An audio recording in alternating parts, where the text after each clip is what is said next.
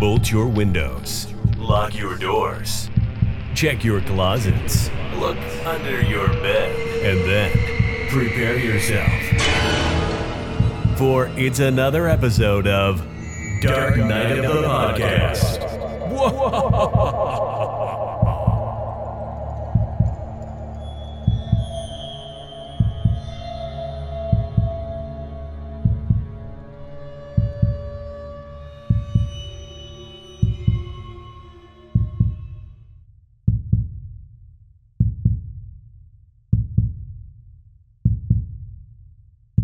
Dark Night of the podcast fans and patrons, and all of you who may have stumbled upon us uh, at random this week. I do need to apologize here and just precursor this episode by stating that unfortunately, the title of choice, the title that we selected, will not be the subject of today's review. I apologize, Lover's Lane. I had procured a VHS copy of it through my good friend Zach, um, and through my own uh, misfortune.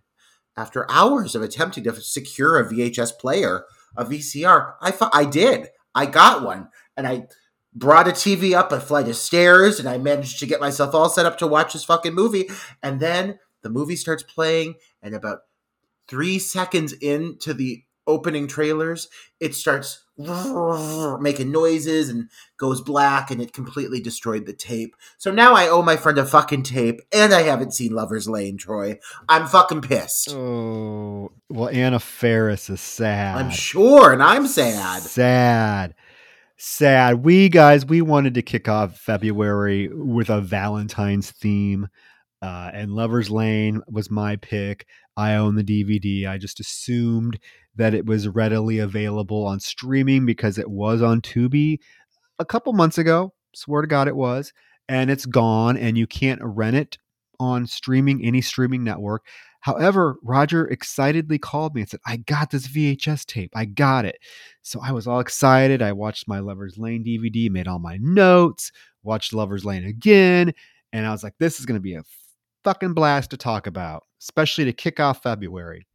Well, unfortunately, like Roger said, it just wasn't meant to be. It wasn't in the stars. No, there will be no loving on our lover's lane tonight. No, he messaged me about nine o'clock last night and said, Hey, guess what? Can't watch it.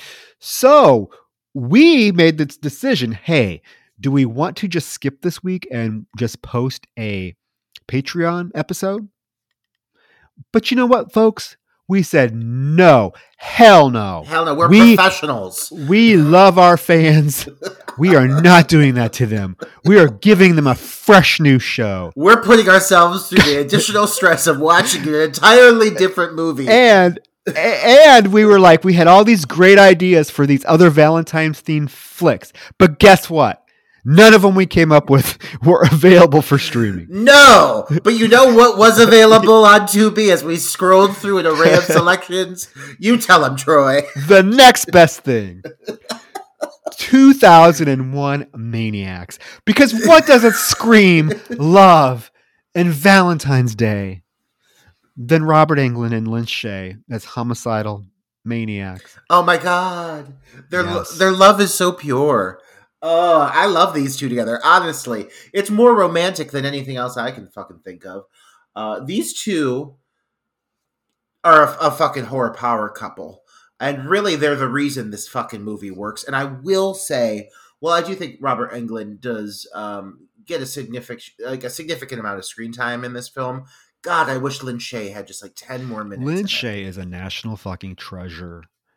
She is great in everything she does. She, even if it's a small role, she gives it her all. I love this woman to death.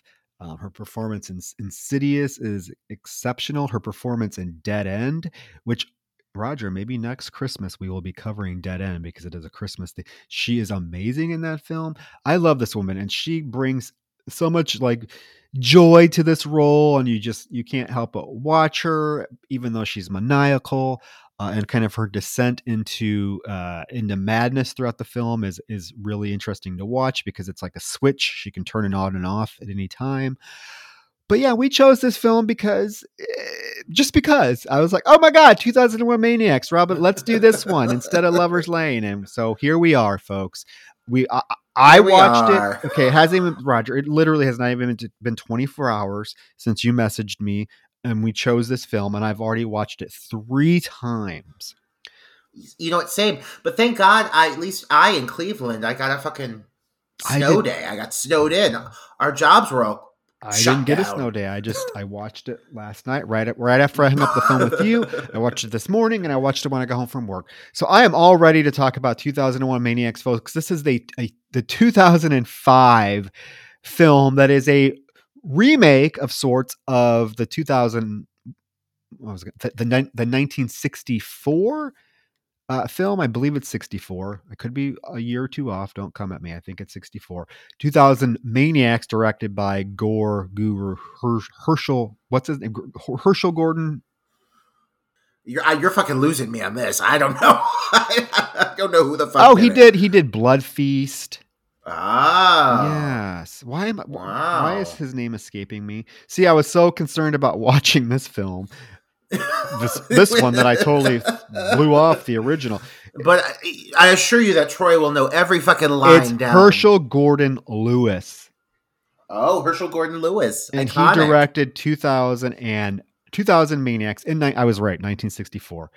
But this is a remake of that film. The, the, I've seen the 64 version. It's very similar um, to this film, not as graphic. Obviously, the effects in 64 were not as, uh, you know, advanced as they are now or in 2005. Uh, but yeah, if you guys, if you haven't seen this film and you're gonna watch it, I guess we do want to uh, give a little, I don't, I'm not going to say warning, but little precursor if you've never seen this film and you, you know, may have issues with with some things involving race because this film very much is at, at its heart, Roger, what am I trying to say? The the theme of this film definitely has racial undertones that fly underneath it, right? one of the main things that make the antagonists so despicable is that because they're kind of preserved in this olden way of thinking, um, they're they let their racist and prejudiced uh, thoughts and opinions just you know just flow. They, they they don't try to censor any of it. They don't know in any other way. And I mean, while I think they could have, you know, nowadays I'm sure they would have tried to have danced around it. If you're gonna present this kind of a villain, one of the things that makes them so unappealing and appalling is their very dated way of thinking. So it is going to be offensive for some Oh, yeah. viewers, I'm sure. Oh yeah. Well, and then then you have the Confederate flag imagery that is plastered throughout the film.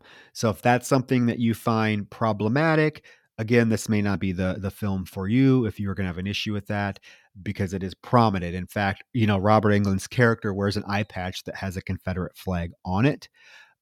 But it does it, it's part of the film. I mean, these these the whole concept of the film is this back this this town is is is stuck in pre-civil war mentality um, and it, as you come to find out there's a lot of other things going on but i don't think the film at any point tries to paint this as a good thing. I mean look at the title of the film. The title of the film is 2001 maniacs and this refers to the people that live in the town. So it's not like this film is like being like oh look at these folks. They're doing the right thing. No no no no. Not at all. But just i'm just telling you the stuff is in your face. So if you've not seen the movie and i know it, it just it's so interesting because the film is what 15 17 years old now? And uh, it just i was i was a little bit like taken aback at all of the confederate flags throughout the film i'm like shit and, but that's how far we've progressed in the last 17 years to realize that the symbol probably isn't the the best thing to be flaunting anymore because of what because of the history of it. So me me watching this film now, even I was like, Jesus Christ, this Confederate flags are everywhere. I mean, there's eh, eh, eh, so I'm saying if you have an issue with that, if you find that problematic, just know that it is heavily uh displayed in the film. We just wanted to put that out there. Yeah, and I will say also one thing to acknowledge with that is well, you know while there's been quite a lot of advancements in the last 15 plus years Um, I I do feel that this film very much wanted to create a contrast between these simple-minded folks from yesteryear because i mean they're spirits of people is, is what it is like these are people from that era who think that way. And they very much acknowledge that the people driving through the town are yankees are not of the same mentality are not cut from the same cloth. And the you know the heroes of the movie are diverse. There's several of color. There is a Chinese woman, there is a, a, a black man, and there is a gay character. Um, and none of these characters are at all portrayed in negative light. It's the way that the townspeople interact with them to really just show how dated and backwoods these people are. Uh, there is a lot of racism, and I, but I, like I said, I don't think they could have done it any other way. If you're going to delve into this kind of plot with these kinds of characters, you got to either go full out or don't fucking bother doing it. You know, Yeah, I mean, basically, you have a town that is, uh, yeah, Roger. It's it's spirits, but they are very upset that they that they lost the Civil War. And if you know your history, the South, what they what they stood for during the Civil War, obviously, you can't sugarcoat that. So this film doesn't try to do that. And and I I don't find anything personally uh, offensive about this film now. I just, I again, I, I was struck uh, because you don't see that that the Confederate flag imagery anymore, like that in your face. That's it was just kind of like shocking. I wasn't like offended by it because I know the purpose of the film. But we should uh we should get into it, right? So if you haven't seen the film, you know, watch it before this review because we are going to do a lot of spoilers and I think this is a this is a film it's not a you know, it's not a film with a lot of twists and turns, but it is a film that I think would be better going into it not knowing anything about it and just watching it and having a good time with it because you know, it, it's it's it's a, definitely a popcorn flick and we don't want to spoil anything for you. So give it a watch if you haven't watched it and then come back and finish the episode, right? So, 2001 Maniacs, yay! No Anna Faris, but close do. enough. close enough. Especially in the opening scene, we get Peter Stormare. Oh so yeah, there you go. Uh, but the the film opens with very stylish credits yes. that are imposed over images of the Civil War. So right away, you know, kind of the theme of the film. I'm always a sucker for a good stylish opening credit sequence, and this one, I have to say, I would I would give an A minus two. Very well done. Yeah, the audio, the sound effects play a big factor in it. And I've got to say that for being completely comp- uh, c- constructed out of like old Civil War stock photos, you know, just it, n- none of these are like recreated images. They're just using photos that I am assuming are straight out of the, out of the Civil War era. Um, it, they still manage to tell a very vivid story with like real accurate photos. Uh, you basically see the progression of the war taking place and the fact that the you know the South does eventually fall. Uh, and it's layered over with a lot of big flourishes and guns going off and explosions. It is quite flashy. Um, and it does really kind of start you off on that early 2000s note that we love so much. Oh yeah, and as the credits kind of fade, we hear Mr. Peter Stormare giving a lecture about the Civil War. Uh, and how the Civil War, how very few people nowadays realize that the Civil War was the, in fact, the deadliest war in terms of casualties for Americans in history. Um, and there's a slideshow playing, and we just get kind of random shots of different students. Some are bored, some are sleeping, some are really into it. And you get Cutie Nelson. Oh, a cute. Oh, I love Nelson. He is adorable, right? Oh my gosh. I remember, you know, watching this again. I, I saw this when it first came out in 2005. I, I rented it and I remember being like totally like oogling over this Nelson character. I thought he was the cutest thing ever, and he still is. So there you go. Yep. Um, but as he's playing the, as he's working the slideshow, he is um, also superimposing photos of students, sneaking photos of students in in various party going shenanigans. Like they're thrown up. There's a girl with her top up, showing her tits, and all the students. Every time a picture comes up behind the the professor, they just start laughing. And he turns around and sees a picture, and he thinks they're laughing at like the fashion uh, of the time or whatever. Until the projector gets stuck on a picture of who we find out is Corey throwing up all over these girls' tits. Oh yeah, it's pretty disgusting. It's like a photo in like the midst of in the midst of the vomiting action. It's it's pretty stomach churning, and it's a a great way to start the movie off.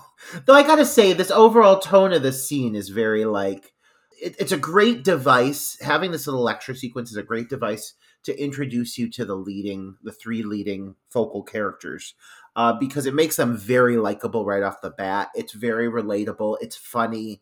This film is not serious. It does not take itself seriously whatsoever.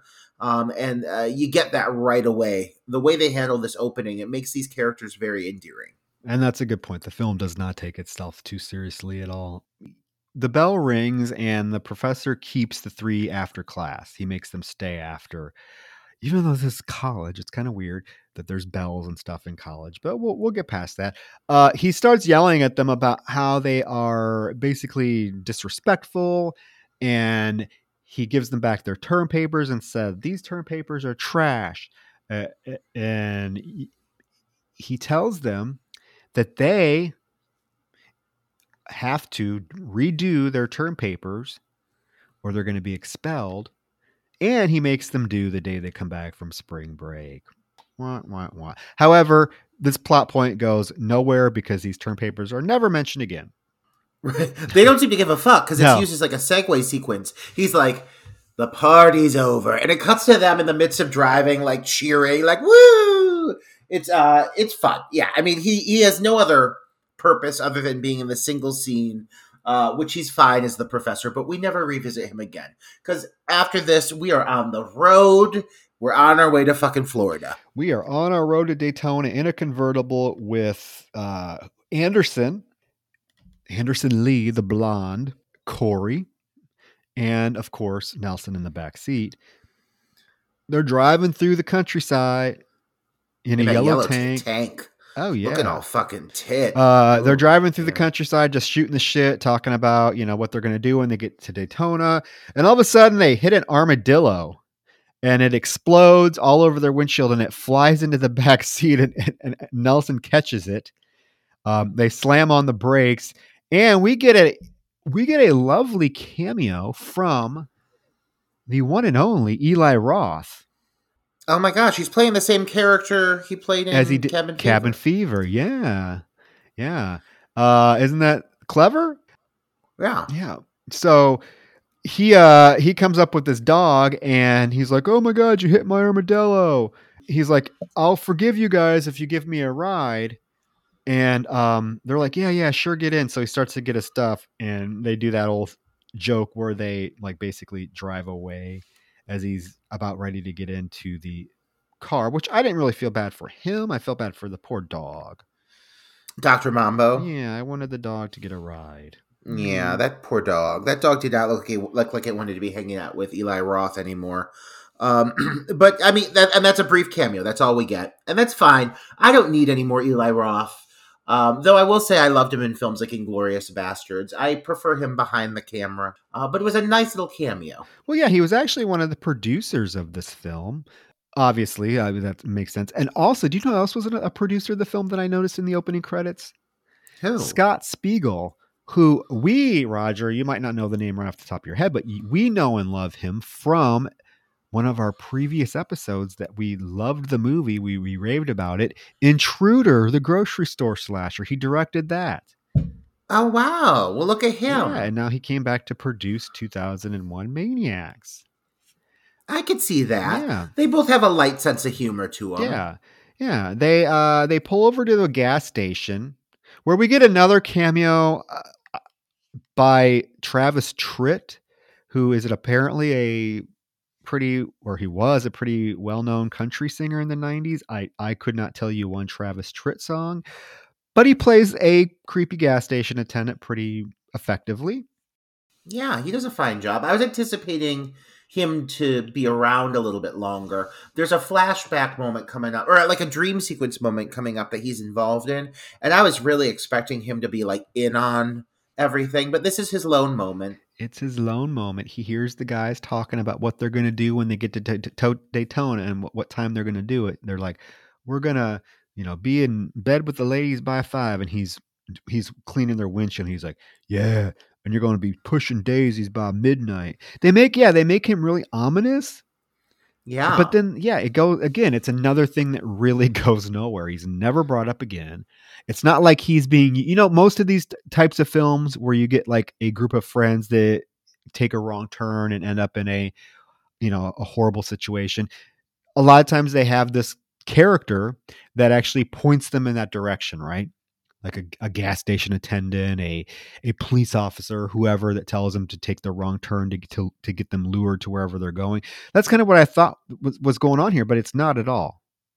It's not at all. He's just a creepy guy that likes to tell people that they're going to be pushing up daisies by midnight. Well, and then we get that unique, bold choice to do a like a little like guitar, banjo transitional moment where the guys start like having a little hoedown with like one of the the local yokums who's got himself a banjo, and they all start like dancing and like you know having this little moment, and it's it, it's weird. It almost feels like something out of a movie, more like a Euro trip or something. I don't know, like you know what I mean, like one of these like cross country road trip films but it, again, it does make for these characters to feel like their friendship. They do a really nice job of establishing these boys as like a trio. Um, and you you enjoy them. They're having fun together. I believe that these actors are having fun with each other. So I like these little moments. It definitely makes them seem more of a, a connected group of friends. Yeah, I thought it was just like a throwback to Deliverance. Yeah. Um, you know, the the dueling banjo scene in Deliverance. That's kind of what I got from from this particular scene, and there's also a very similar scene in Cabin Fever as well. Yes, yes there is. Um, yeah. Yeah. So as they're dancing, a convertible, another convertible pulls up and it has some girls in it and lovely Ricky. Oh, Ricky, the straightest gay man I've ever seen in a movie. Yeah, well, you know what? Hey, this film, if nothing else, has some eye candy in it. I'll say that. And you know what? I give him credit for trying. He may definitely be a straight male actor playing a gay role, but you know what? They don't shy away from the gay. He is blatantly gay. They reference it multiple times. ooh, yes, but we will. I have, I have a bone to pick with that, Roger. As we get Uh, I'm sure you do, Troy. And I love it when you're picking bones. I gotta say real quick, these, this whole trio that pulls up, I like, I like all of them. But is it just me or is Joey's voice blatantly dubbed over?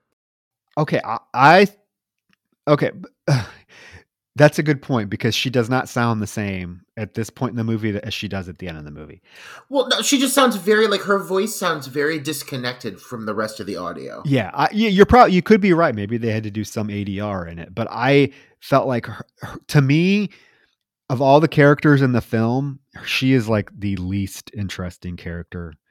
Oh, by far. Well, she like has no. I mean, she's only there to be like lusted after, but she doesn't have any other No. plot other than just being kind of like the object of the one character's interest. Would- yeah, we'll get there because she they they yeah she's she's acting. Even Miss Pussycat has more. I like Miss Pussycat, but she, but yeah, but this Joey's acting all seductive, and Corey goes over to ask for her, um, you know, where they're going, and they're head, hey, they're heading to Daytona. He's like, hey, we should hook up, you know, we should all hook up, and she's like, hey, maybe you got a phone number. That's what Kat says as she's kissing on Ricky, and he's like, yeah, do you have paper and pen? And Joey's like, I don't need paper and pen. She lifts up her stomach, and I'm like. Who Yeah, does and this? it's, It's so out of character. Like how her character is introduced right now as kind of this flirtatious hussy is not her character throughout the rest of the film. So it's like very disjointed. It's like they wrote two different characters and maybe like one of the, the actors that was playing the second one like dropped out. So they just had to combine. Oh, it definitely it feels that way for sure. It, what it really feels like is like as the film progressed, the actress was like, "Listen, I don't mind playing a bit of a ditch, but I cannot keep this up. Like this is unrealistic." Because she has lines. Here's a couple of her lines. First scene: "Who needs paper?" And then she uh, then she gets her stomach exposed to take down the phone number. Like it's like a it's like a belly tattoo across her gut. So it's and it's in permanent marker, so it's on her for days. What's your name, cowboy? And whenever you're finished, you can come up for air. After he's done signing her stomach, she seductively tells him to come up for air. This dame, she, I mean, she first impression, first scene, she's reading like a loose moraled hussy. But the rest of the film, aside from her very, very uh, strange decision in crop top apparel, because every every top she's wearing is cut off at the midriff. Other than that, she's actually like not really that dumb or that sexy or anything. She's just this first scene, she's so promiscuous. Yeah, it's very odd. Anderson writes his number on her stomach, and she's like, he's like, okay, we'll see you later. And she's like, maybe if I call. What's your name? Maybe I'll tell you. like Yeah. she's, she's such a tease. Yeah, so the guys head out, and it's Nelson's turn to drive. Um, and as they drive off, we get another final shot of Travis Tritt saying, "Pushing up Daisies by pushing up daisies by midnight," and then just laughing hysterically. That's it. he's very maniacal for no real reason. As we come to learn, he's not he's not part of this alternate universe we're about to brigadoon our way into. Uh, but he he does come back in this brief flashback moment because um, Nelson is driving. He pulls over. The boys are sleeping. He goes to get something from the trunk. When he opens the trunk, you have the goddamn gas station attendant appear and beat him in the face with a crowbar and then Nelson like wakes up like he pulled over the car to take a nap because they were driving for so long. It really feels to me like what's the singer's name again? What's this gentleman's name? Travis Tritt. I feel like they're like, "Hey, Travis Tritt, we're making a southern-based horror movie. We want you in it." And he was like, "Hell yeah, I'd love to be in a horror movie, but you better let me kill one of them." And they're like, "Okay, guys, write in a way for Travis Tritt to kill somebody without in any way influencing the plot." Because like he like beats his face in, he falls back, his skull erupts like a like a bag of jello, and then he wakes up from the dream. So it has no influence on anything. No, he pops out of the trunk like a goddamn jack in the box. He's like, "Ah!" looking right in the camera, like ah, yeah. Um, but I mean, whatever. It's a nice little bit of gore. I'll take it. Uh, and the, as they're driving, the boys eventually come up on a detour sign that is like haphazardly constructed across the like the, the the road or the highway i'm assuming i don't know if they're taking some backwoods paths or what have you but it forces them to go off into this detour and i'm sorry but this detour does not in any way look reliable No, it's a dirt, narrow dirt road with trees base growing out of it that they have to maneuver around. Are- uh, come on, are these guys really that stupid? Would you really be that stupid? I will say that the cast in this, while they are fun and they're enjoyable and I have a good time with them, they make a lot of like the age old like poor choices that you do not want people to make in these movies. They make all of them. Everybody's just letting you down as a viewer. You're really wanting more from these people, but they just make bad decisions left and right, starting with going down that goddamn fucking detour. They go down the detour. You see this old rusty uh, iron sign that says Pleasant Valley. And as they pull in, it looks at first like it's an abandoned town, right? There's all these, it's just, it's, it's empty, not a soul in sight. All these old houses, old buildings, and even what's his name says, God, it looks like a ghost town. And as they pull into like the main part of the town in the center of the town and they stop, all of a sudden, out of nowhere, the whole fucking town folk come out. Just they pour out of nowhere in song and dance. it's like it is like Munchkinland. It comes out of fucking nowhere, and I will say, say what we want about these racist Southern people, but this guts and glory jubilee, sign me up. I mean, like I know they don't want my kind there, being a homosexual and all, but uh, the food, the spreads alone. I mean, the music. You got these two men on banjo Oh. at all times. They're basically providing like a goddamn like narrative. Like they're always in the side. Like um, what is it like when you have like in Shakespeare? There are people who are like always like at the side performing and telling the chorus. yeah, It's there's the like a Greek chorus. They're almost like a Greek Yeah. chorus because their songs often are like um kind of in the vein of moments happening within the film. I love them. Oh yeah. I love these two fuckers. And they just I mean the, there are some rough looking folk in this crowd. There's a man with a baby arm. Do you notice this man? They cut to him a couple times. He's got a, a an arm that's not fully developed. It's like a little arm, and he's just cheering happy to be there. There are some homely folk in this town, and we're gonna get to one of them here real quick. But Oh, I know but as as we, you know, what I'm talking about uh, Miss Honey. peaches, peaches. Oh, or no, yeah, Miss Miss Peaches. Miss no, no, her name is is her name is Miss Honey, but she asks about the peaches and the cream, right? You're talking about Miss No, her Honey. name's Isn't it peaches. It's peaches. Is her name Peaches? Isn't it Miss? Is her name Peaches? Peaches. Is her name really Peaches? Yes. I thought maybe someone called her Honey at one point because I I have Okay. here in large font Miss Honey. Roger, Peaches, honey, she is the homeliest looking woman I've seen in my entire life. And they, oh God, not only that, Troy, they gave they intentionally gave her like a Madonna Uh. gap tooth. Like, god damn, this woman's rough to look and at. they, they put her in like a a bra, like she's supposed to be all sexy. And these col- these Oh college my- guys are all about her. I'm like, oh. Well, you yeah, know how fucking college, straight college boys are. They'll fuck anything, uh, including Miss Goddamn Peaches, which we're going to stick with Peaches. I trust you on this. But, Troy, I can't avoid. I knew we were going, we are going to beeline for Peaches right off the bat. Because this woman, like, who in the casting table was, was sitting there looking at their options and saying, and as for the town hussy, I say we go with this chain smoking elder. Like this woman, this woman looks weathered and worn, and it actually probably works for Peaches. But she is supposed to be like an, a vision of seduction in this town. And I'm sorry, gay or straight, I ain't buying it. This woman is rough. Oh, poor Peaches. Oh, she had it coming. Come on, look. She has that line though where she comes out. She's like, boy, she's sucking on a lollipop. yes. We noticed that. Did we just have a movie where someone was sucking on a lollipop? Can we not escape people sucking I on mean, I, I like it. It's kind of but sensual. this is, but no, this is a big old, this is a big lollipop. It's not like a sucker. It's one of those huge, and she's licking and slobbering all over. And she comes out. She's like, "Hi, boys. If I supply the peaches, can you boys supply the cream?" It is, And they're like, so- they are all, they're slobbering over her. They are just They're com- they they're literally coming in their pants. The one's like, "We're staying now."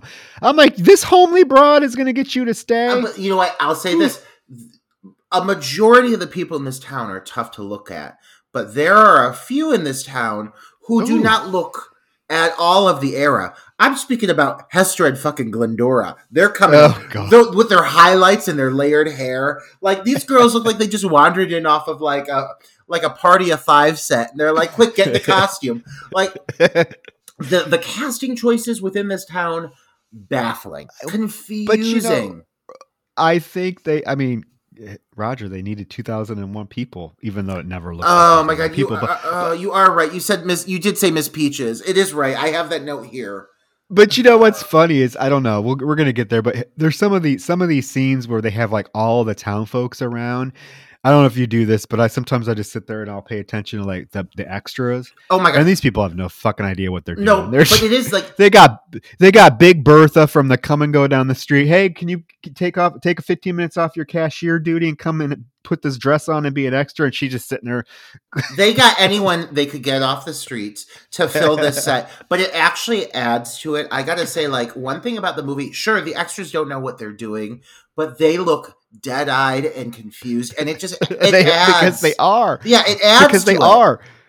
I don't think they were given any direction. They literally went through this town and like pick people out of restaurants and be "Hey, come, this come movie for a ha- half hour." This film has some of the best extras I've ever fucking seen in my life. There's one point where they're walking down the street and they look over and a man just vomits on himself like black, like black tar for no reason whatsoever. That some of the homeliest extras I've ever seen in a movie ever, and I've seen Midsommar. So I mean, these are some ugly looking people. And Miss Peaches, it is her name. I stand corrected. Miss Peaches. what were you calling her, honey? Miss Honey. I think I think I was so eager to write about her that because I think someone said the term honey and I just heard it and I wrote it down. But then I do have her reference here, Miss Peaches. God damn it! I sound I sound like I wasn't paying attention. Oh, you know, you were transfixed by her beauty, so I. I'll, And uh, and her gap tooth, and it's not a real gap tooth. Like you can see at certain points in the film that she's like smiling, and it's like a piece of black stuck between her teeth. Why did they do that? She already looks rough.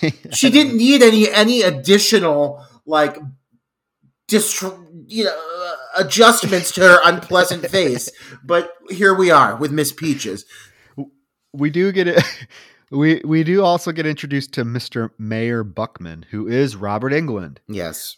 Wearing his Confederate eye patch and all. Uh, he welcomes him to their town, welcomes him to their to their what is it, glory, guts and glory jamboree, jubilee. Yeah. Mm-hmm, Um, and he he takes a, a an immediate liking or an immediate attraction to Anderson, probably because Anderson looks out of the three of them looks like he would be Southern, right? The well, that and his name is Anderson Lee. It's a Anderson. very Well, yeah, southern 'cause he- name. yeah. He go he asks him, "What's your name?" He's like Anderson Lee, and he's like, "Oh, a Southern gentleman, eh?" And um, he's like, "You guys are going to be the guest of honor at our jamboree." Um, at the same time, the car of full of girls and Ricky, so Joey, Cat, Kitty Cat, or Pussy Cat, what the fuck her name is? Her name is Cat, but they call her Miss Pussycat. Cat. yeah, they show up. So they they they not only did the three college idiots fall for this childish looking detour sign, so did Ricky and his two girls because they pull up right behind. Followed immediately by another gaggle of people. We have a, a motorcycle with a couple on it, and it's um it is revealed to be Leah and her boyfriend Malcolm. And Malcolm is black. Leah is Chinese, and immediately the townspeople go silent. There's a whole moment where, like, you could see Malcolm like looks around, and he's like, "Oh shit!" And um, th- this is the first point in the in the film where one of the characters, the mayor, makes a comment about their, you know, their ethnicity. He does. He straight up makes a comment about Malcolm, and he calls Leah a China woman. and it's like, He calls her a China man, and she's she corrects him. She's like, "It's China woman." Yeah, and and he's like, and what a woman she is! Like, and they seem to be okay with it. But I mean, they do bring up this commentary scattered throughout the film from this point moving forward. Yeah, there's a lot of little. There's a lot of obviously. There's a lot of racist language used throughout the film from the from ma- mainly the mayor, Robert Englund's character. There, there's a couple other things that are pretty uncomfortable, but he's the one that generally uses all of the the, the racist terms or makes the racist jabs at them. He tells them that Granny has rooms waiting for them at the hotel. And Roger, this is very much like the Wizard of Oz because all of a sudden the townsfolk start playing horns, they're dancing around, serenading uh, all the all these people as they're walking to the hotel. And these people are, I'm sorry. And normally I'm the one falling for these shenanigans. These people are far too okay with just being swept right up from their vehicles and taken to a random hotel without any real explanation. Exactly. Uh, I there is that little moment where Anderson asks Joey. He's like, "Hey, what are you guys gonna do?" And she's like, "I don't know." And he's like, "Hey, I, I'll make a deal. If you guys stay, we'll stay." And she's like, "Okay, we're up for anything." So yeah, they're they're staying at this random town in the middle of nowhere. They go to the hotel. Uh, we do get introduced to Hester and Glendora, who you just mentioned earlier Oh my, these two as queens. Corey and Nelson are going to the rooms, Nelson asks them if they smoke weed. They have no idea what he's talking about. No idea. and he does make a comment. He's like, "You're you two are lucky because you're hot." Basically, being because you're fucking idiots. Like he, he it's it's kind of sexist. Sometimes these boys read a little bit of piggish, which does make it more palatable when they do meet their demise. But these two girls, they really like they look, they look very 2005. There is nothing at all, in my mind, Civil War about these dames down to their lip liner. I mean, it is just a strange choice, but I'll roll with it. Like, I mean, these girls are fun. They get a few moments coming up that really steal the show. This Hester and fucking Glendora. And then, so we got Malcolm and Leah get taken to their room, and this fuck this racist bellhop enters, given his best Adam Sandler impersonation. He's got like this real specific Southern sound in his voice when he talks. It's really like blah, blah, blah, like it sounds like he sounds like Adam Sandler. Uh, it ends up being one of the um the sons of the mayor, uh, as we learn eventually. But again, the dialogue kind of goes right to racist. Um, Malcolm asks where where do the black people hang out here, and the bellhop says normally from that tree off yonder. I mean, like they make a lynching joke. It's pretty aggressive, but I do like that both Malcolm and Leah, as two of the minorities in the film, very much like stand their ground. They are not phased by this guy. You can tell like these two are like, this is fucking nonsense. So I like these characters, um, especially Malcolm, and I like that they are written in a way that makes them very like. If anyone wants to get the fuck out of this town, it's these two. Yeah, I, I I really like the character of Malcolm Leah. I mean, she doesn't really have a lot to do throughout the film, Right. um, but I mean, she's she's tolerable. He does also make a he also does make a joke when um, the bellhop says, "Granny got you, Granny got you some fresh sheets," and he's like, "Oh, so you guys aren't wearing those anymore?" so there's all these little like racial jabs that go back and forth, um, but yeah, so he after making that joke, the bell t- the bell uh hop's like, "You guys don't be late for dinner, cause Granny don't like tardiness." And Malcolm does his Granny impression. He's like, "Well, God forbid we upset Granny." Uh, and so the bellhop leaves, leaves them into their room, and then we see Anderson, Corey, and Nelson are at the gazebo with um, some of the townsgirls, including Peaches and Glendora and Hester. And we do get this image that is thrown throughout the film of this dude chasing a goat with his pants half down. Oh my god, this this man who's fucking the sheep. Like and he speaks of the sheep, like the, the more the movie goes on, he like has like an established relationship with the sheep. Her name is Jezebel. Um she wears a hat at one point. It is blatantly put in our face that this man is fucking the sheep. Uh, and he is the other son of the mayor. The mayor has I think uh, altogether he has 3 because I believe the other character that's introduced is also his son. Um, but yeah, so he has these three sons, two of which are kind of like complete fucking morons. Uh, I'm assuming from being inbred or something because here they are fucking sheep. But then there is a third son that we are introduced to. Uh, he is also from uh, Cabin Fever, is he not? Is he he the cop from Cabin Fever? Yeah, I think so. Yeah, yeah, yeah. You're right. Yep. And I mean, listen, so he's portrayed as being like the capable son and the attractive son.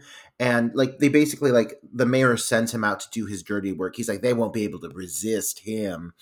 And like, I get it until this guy like speaks or smiles. And this man's teeth, like, listen, I'm not trying to be an asshole. And these are redneck, rural, southern people from the 1800s. My expectation shouldn't be so high. Um, but this man's teeth are atrocious. There's like this man's teeth are so bad. Are you talking? I'm talking about, fucking Harper. Yes. Okay. Okay, we'll get there. Okay, so uh, there is a scene, yeah, with the mayor. He's scolding his his two sons for letting, basically letting Malcolm and Leah in the town. He's like, "Why'd you let those two in?" And the goat, the sheep fucker, is like, "I have my eyes on one of the girls, the one with the long legs, going up to her woohoo." And the mayor's like, "No, no, no! Now you leave her to Harper." Because she won't have a chance when he stands when he walks up on her, and then we get the slow motion of Harper walking. Exactly. This is what I'm saying. They make him seem like he's so desirable. Yeah, it's Giuseppe Andrews. Yeah, he was in he was in Cabin Fever. He as he's walking, the two guys are playing the banjo music. Those the two chorus guys that you're talking about are playing a song where they're they're singing. There's like trouble came a knocking, trouble came a knocking. As Harper goes up to see Ricky and the girls in their room. And Kat takes an immediate liking to him. So does Ricky, actually, because Ricky's like, hey, I'll wrestle him for you. Oh yeah, right off the bat, Or I'll wrestle He's- you for him. Yeah. these these two are smitten with this guy, and I I, I don't see how they see past the teeth. Maybe I'm just a teeth guy. I don't know, but the teeth are there. They're okay with it. He immediately manages to like lure Miss Pussycat because he calls her Miss Pussycat. But he lures Cat away. He's like, "Come, let me show you the town. Let me show you around." And she's all swept up in it, and um, and the gay is a little jealous. He is jealous because he wanted some of that Harper Alexander for himself. But before she leaves, he does give her, Ricky does give her his dog tag and said, Here's my good luck tag. Keep it with you. I'm assuming maybe, uh, I don't know what this gesture is for, except a plot device later on. I don't know. Ricky's an interesting character, Troy, because like he's played overtly gay, and like they don't shy away from it, but they play him as very masculine, And the whole thing with the dog tags, I guess I'm almost to assume that he's like former military. And I wouldn't be shocked because they put him in a lot of very fitted clothing, but it's all like military uh kind of color palettes and everything, just with like mesh incorporated. it's very weird. Well, I like I like you know I like the character. It is really cool that they have a character that is so like openly open about his bisexuality, his attraction to men. Um, as we find out here in a minute, there he's very blatant about it. However, I don't know because of kind of how things go down here in a few minutes in the film. I don't know like if the filmmakers if that was like a conscious choice on their part to make him like not be just to be like this normal like I don't want to say normal acting guy, but you know what I mean, not be a not be flamboyant. Uh, you know, eh, or if it was I, I don't know if that was a choice they consciously made. I think that they didn't even necessarily think about it. In fact, I think they were probably trying to avoid the character being I think this is what we're seeing here is honestly um, a lot of influence of the era. I'm going to use another movie from the same year as an example because this is this is when we were really starting to see queer characters start to make an impression in mainstream cinema or movies that weren't just really focused around queer topics, you know, like breaking out of the indie and into the mainstream. Uh, look at the movie Venom. Remember in the movie Venom, there was a secondary character who was gay. He had gay ish tendencies, gay elements to who he was. I think he was also platinum blonde. Like I think that was how you depicted a gay. It was the same same as like Cruel Intentions. If he's got bleach blonde hair, he's gay. But um this character, I think that there was still a paranoia of having the gay character who is overtly gay out, out of fear of how they'll read. And so I wouldn't be shocked if they intentionally toned him down. That's what I'm saying, and and, and it, well, it become. Uh, I can't wait to get there because I have a lot of things. But it, it becomes apparent that that's the case. I think that they're like, oh no, we can't have this character be too gay because it'll maybe turn off our audience. We can have him say gay stuff, but he's going to say it very manly and be very manly. We'll get there. We're getting there. Trust me. I have a lot to say. We are finally int- as as Kat and Ricky go off together. We are finally introduced into Miss Boone, played by Lin Shaye, as she brings out lemonade for the guys, and she is she's so charming. And Anderson is very charming to her. He goes and kisses her hand and tells her it's a pleasure to meet her. She's very, you know, dolled up in her big fancy southern dress and her pigtails. And we get introduced to another character that becomes pretty prominent through the film named Hucklebilly. Fuck it. Huckleberry. chasing a cat. Well, we got two things here. First of all, Troy, I think, in my humble homosexual opinion, as someone who genuinely does love the horror genre, Lin Shaye, I think we can all agree that Lin Shaye, as you said, is is a la- at this point a landmark of the genre. She is uh, one of those top tier scream queens with a huge resume behind her. I do feel that Lin Shaye as Granny is a specific character that needs to be celebrated more. I think that while Robert Englund kind of steals the thunder because he's a little bit bigger, he's a little bit lar- more larger than life than she is. Out of all the characters in this town, I'd say that for the most part, she has a few moments where she breaks this, but a lot of times she channels a lot more of the like the nuance and like her dialogue comes off very natural where there are characters in this film that I wouldn't necessarily say I buy them within this universe. I completely buy it when she's on camera. You know, she completely becomes this role. She's phenomenal. And as the movie progresses and she starts to really let her hair down, it gets really fucking fun. But some of these ear- early scenes, she like is very grounded, and even though she's doing this big southern act, she's still she's giving it the Lin Shaye of it all. She's so good at what she does. She's such a pro at the craft that she just really excels no matter what when she's on camera. Oh yeah, it's she's a very dynamic character in this film. It's it's very good. I mean, she's great. She's great. And then, like I said, Hucklebilly. Troy, is is it just me or does Hucklebilly have the voice of a woman? uh, yeah. Is he dubbed by a is Hucklebilly Is he dubbed by a woman, or is like, do they octave pitch No, him? I don't know. I. I think it's a, probably a very specific voice that the actor came up with. But he, yeah, his voice is pretty damn grating, if you ask me. The character. How do you feel about the characters? Is- Do you feel like the character is annoying? Do you feel like the character is charming? Because I can see both sides to it. Oh my god, everything about him. No, I don't think there's anything charming about him. He's fucking obnoxious. Hucklebilly has a voice of a like of, of a 14 year old woman, like a girl. He sounds like a girl. I'm convinced he's dubbed by a woman, or they did something to octave change his voice in editing. But he is supposed to be a child, but like he's played by a man who I'm assuming is probably like 18 to 21. Uh, does I don't buy that he is a child. He's too tall. He he seems like somebody. He just seems like a simpleton. A lot of people in this give me like heavy of mice and men vibes. Like you know, real slow, not fully developed. There's that man with the small arm who I think perfectly sums up the people of this town. But Hucklebilly, I I don't want to like get down on anybody or anything or say that this person ruined the movie for me, but I feel that when Hucklebilly's on camera, I find it more difficult to watch. I this got film. it. I got it. Hucklebilly. It becomes problematic that they act like he's a little kid because he looks older than all of the three guy, the main three college guys put together, and they're they're even treating him like a little kid.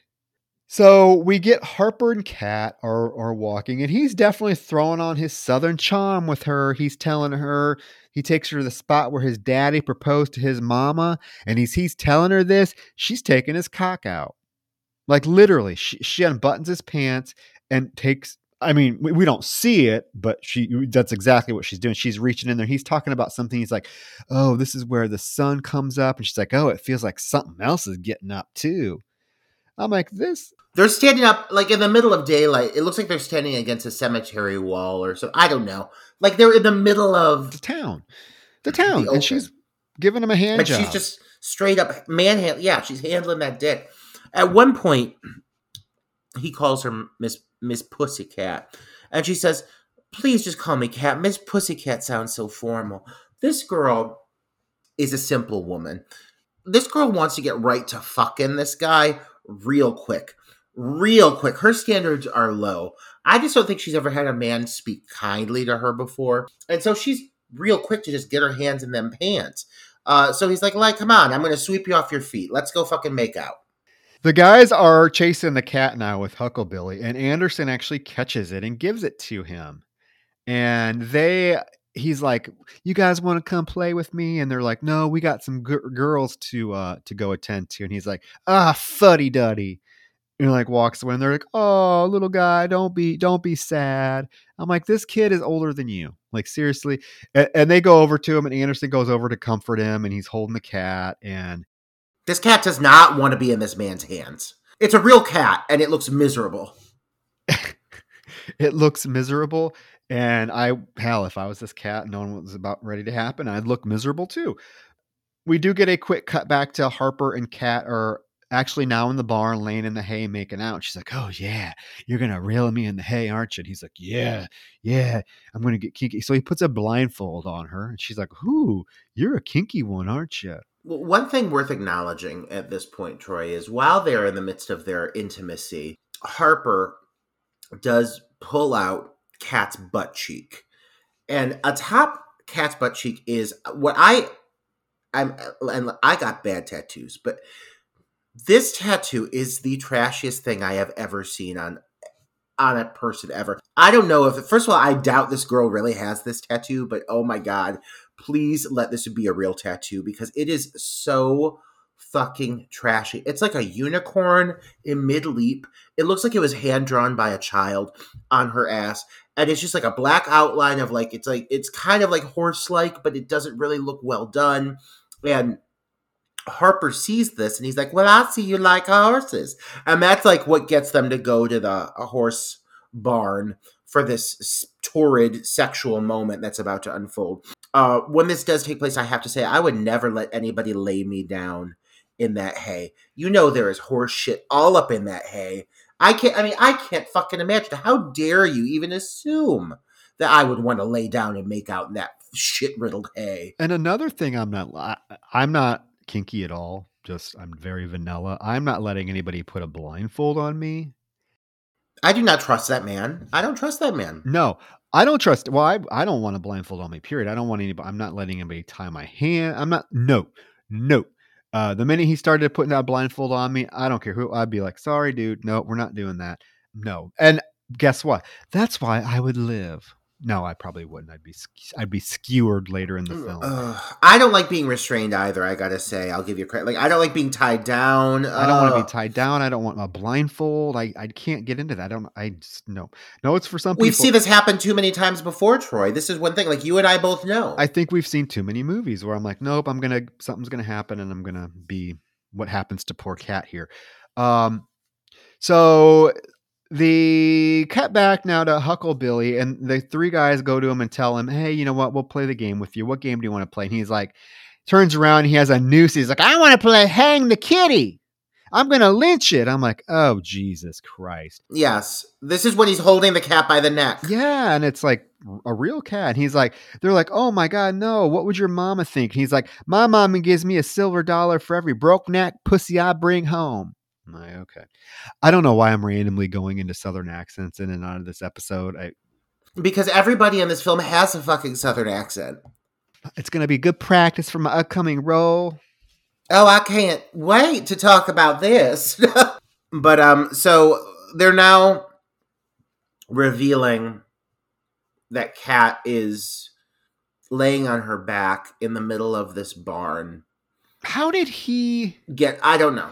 She must be really. well, that's one of my because things not only I was gonna say. I mean Yeah, because not only did she let him blindfold her, did she not feel him like tying her so limbs? Cat gets unblindfolded to realize that she is now tied down. All four limbs are tied to rope, and each rope is connected to a horse at a different corner of this barn. She basically is like supported in the, the air because she's so taut. They pulled her so taut, and so this this actress, God love her, I don't know if she really had the capacity within her to to portray exactly how much fear and I don't know, just pure terror that I would experience if I found myself bound to horses in the middle of a barn. Uh, I mean, she really, she's just more like, oh, I don't know if this is a good idea. Like, she seems uncertain. She seems, she's given off like discomfort, but this girl does not seem anywhere near scared enough, all things considered. She treats it like it's a minor inconvenience, and she clearly sees that she is tied to horses, and there is a man on each horse ready to go. And she's like, "Oh, honey, this isn't really what I had in mind." And he's like, "I know you think our," he's like, "I know you think us Southern men or boys are innocent, but we're not as innocent as you think." And then he like cracks the whip to get the horses to go, and they basically draw and quarter. They they they go and they rip her limbs off. It's a pretty gnarly scene. It is. You get shots of like her rim, her limbs actually tearing away from her body, and like her horses going down as they're dragging her legs and arms, and then you get a overhead shot of her limbless body just squirting blood as he's sitting there laughing maniacally at it. It's the makeup in this film is good. It's good. the The effects are good, but it still do, it does reflect that it's a smaller budget across the board. You can tell they pushed the budget as far as it would go regarding the costuming, the locations, the gore, but it is still a smaller budget. And there are times that some of these effects look really great, and there are times that they look like an effect. There's a torso effect here where, like, you know, you see her after the arms and legs have been ripped off and like the face does not look human. Uh, it, it looks it looks like very like i don't know it looks like it's made out of paper mache but then there's other times that the make the gore effects are phenomenal. So i'm not going to really slam on this but um at, the end of the day it's a it's a great moment it's one of the standout kills in the film and um it is really really graphic it ends with a a chicken leg being ripped off of a chicken yeah, as as the group is eating dinner that night. Granny leads them in a prayer. Anderson is just the ever charming dude because he leads them in a toast to honor Granny and their hospitality. They do they do mention the fact that Cat is probably not going to be to dinner because Harper has swept her off her feet. Ricky responds, "Oh, that lucky bitch," which causes Granny to throw a roll at him, and she's like, "I won't tolerate swearing at this table." You don't fuck with Granny.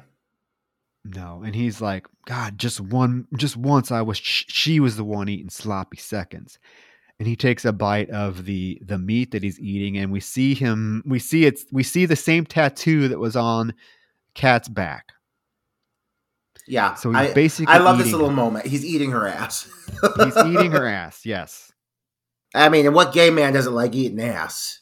It's my question. Well, not that ass, No, but right. not especially with an ass with that tattoo. Ooh, that's not a very very fresh ass, in my opinion. This is followed up by a little a little song and dance number between Granny and uh and the two the two blonde sisters. And I gotta say, Troy, that you and I will be recreating this number on our Patreon in the in the coming months. And those dresses, just they're just shimmying and shaking. It's not really even choreography. They're just kind of like flaunting around. It's it's strange but cute and endearing. and we get off. We also get introduced to the milk maiden, the, the girl with the huge boobs that carries around a milk jugs everywhere she goes because she offers Corey and Nelson some milk. May I offer you some fresh milk for your pie? I'll keep my jugs handy. It's so over. It's so like in your face the dialogue, which I find enjoyable. This milk maiden, she is a a hussy. I mean, the dames in this town, they're whores. They've all got to have fucking. I don't know what STDs were in. What what's the one? What is the one? Is it syphilis? They've all got syphilis. Every goddamn woman in this town's got syphilis. I bet you anything. Well, I mean, I what would, I mean, come on. If you were a woman in this town and you got to see, you either got to pick from the town folk or these hot young college boys that are in your town. Yeah, or else you- you're I mean, banging that guy with the small arm.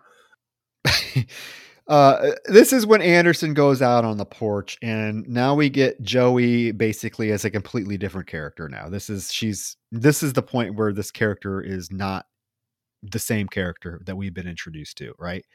Because she's sitting on the porch, he brings her some flowers, and she accepts, and then they kiss, and there's no. You know, I mean, I understand this film is a large. This film is like a kind of an ensemble piece, right? So you don't really have a lot of time to spend with the characters because there's so many of them. But there is no like romance build up, yeah, or chemistry. These two don't even have chemistry together. They're just at the same location together, and they're like, "Fuck But it." yeah, but but now all of a sudden they're kissing and they are a- an item. There's nothing leading up to it. Nelson does interrupt looking for Miss Milk Jugs. And then, of course, she gets mad. She's like, Well, call me when you're done with your little friend. Uh, and then Corey comes down. They have some shots of moonshine. Ricky, Leah, and Malcolm are inside playing cards. I like these three together. You got the three minorities hanging out, and there's one point where Ricky makes the comment: the only difference, the only difference between a frat boy and a gay boy is a six pack of beer. And Malcolm just loves it. He's like, "Ha ha, you're right!" Like he's like cackling along. So I like that they put these three together because they are the three that I think these townsfolk would fucking target the most. Yeah, and in the barn at the same time, Mayor is telling the guys that Lester has to cornhole the sissy boy. And it's funny because Rufus is like, I'll do it, Daddy. and Lester the, and, and the mayor is like, that ain't something to get excited about.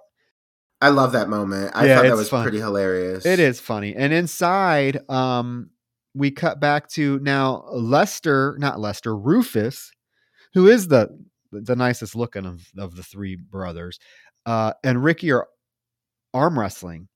And, and basically the the thing is whoever wins gets to be the top that night. And Ricky wins. the dialogue is very like not holding any punches like it is openly discussing gay anal sex um and everyone's the thing is everyone within the group and this is one area where i'll say that for all of its shortcomings dealing with some of the mat the, the subject matter and racial tensions that it touches on for the sake of the villainy the the protagonists this you know reasonably large group of friends and the different you know vehicles that arrive and so forth nobody seems to have an issue with anybody. I think that the protagonists are actually pretty progressive in, in certain aspects of how they're written, especially for this being a horror comedy, because there are times, and I think that they probably did this as well, Troy. on purpose to really make these villains it's make it clear like the things these villains are saying, what they're doing, it's not for, it's not right. I mean, they're fucking racist, and it's very like much not evolved. Like it's very dated because when you get these scenes of the family members together, like the mayor and his sons, you get almost into like a slapsticky kind of humor. It feels like you're watching an episode of like um oh my uh like laughing or something you know like the humor is very over it's in your face you got the one redneck brother fucking a sheep who's wearing a pink hat uh, who's like outwardly his lover you've got the other one who is just like kind of dumb and fucking stupid like these are not evolved people they're stuck in a dated mentality and so they write them to be very much like caricatures you know, very much caricatures. There's a lot of humor in those moments. A lot of times, the scenes between the friends, between like the protagonists, are a lot more grounded and likable and relatable, um, which I think is mainly to make it clear that the villains are wrong in all senses of the word. You know. Yeah, I totally agree with you there. And that's why I find the film, like I said, I don't really find the film offensive, even though there's offensive imagery and obviously offensive language used throughout the film. I don't find it to be a, an offensive film as a whole. I think it, it's doing exactly what it it's it knows exactly what it's doing, and it is painting the villains as the villains. These aren't supposed to be people you're rooting for, and you don't you know uh, because i think for the most part the, the our main protagonist cast are a, a very likable group of people that you don't want to see anything happen to and there's a couple of the characters when they get killed i actually feel really bad uh, for them because i liked the characters uh, so basically, everyone is pairing off. Uh, Ricky takes Rufus up to his bedroom to, to he's going to get some ass, and then you know Leah and Malcolm go to their room. What's his name? Anderson leaves with Joey because there's a scene of them making out in front of the fireplace. Corey leaves with the two girls, Glendora and Hester. So basically, Nelson is the only one left without a date. How? Because he's so much cuter than everybody else. It's mind-boggling. I know he's the cuter the he's the cutest one. And we get a montage of the couples all like having sex. They're kissing being kinky. It's literally just a sex montage. Yeah you get anderson and joey kissing and she takes her top off. Hester and glendora are making out while corey watches and they're taking their tops off so you get lots of boobs. The only thing i and this is what i was kind of hinting at. The only this is kind of where it loses me with like the gay like we're trying to say that they're portraying the gay character positively because they the montage of the two gay guys in this scene instead of it being something passionate like we're getting with the other ones it's played as a joke. Like he's undressing in his long underwear he's doing push-ups um, as ricky cheers him on. Uh, there's no like nudity. There's no like them taking their shit off together and embracing. It's it's all played very like oh look how funny this is. These two guys are preparing to have sex and they have to do push-ups and you know cheer them on to do push-ups for them.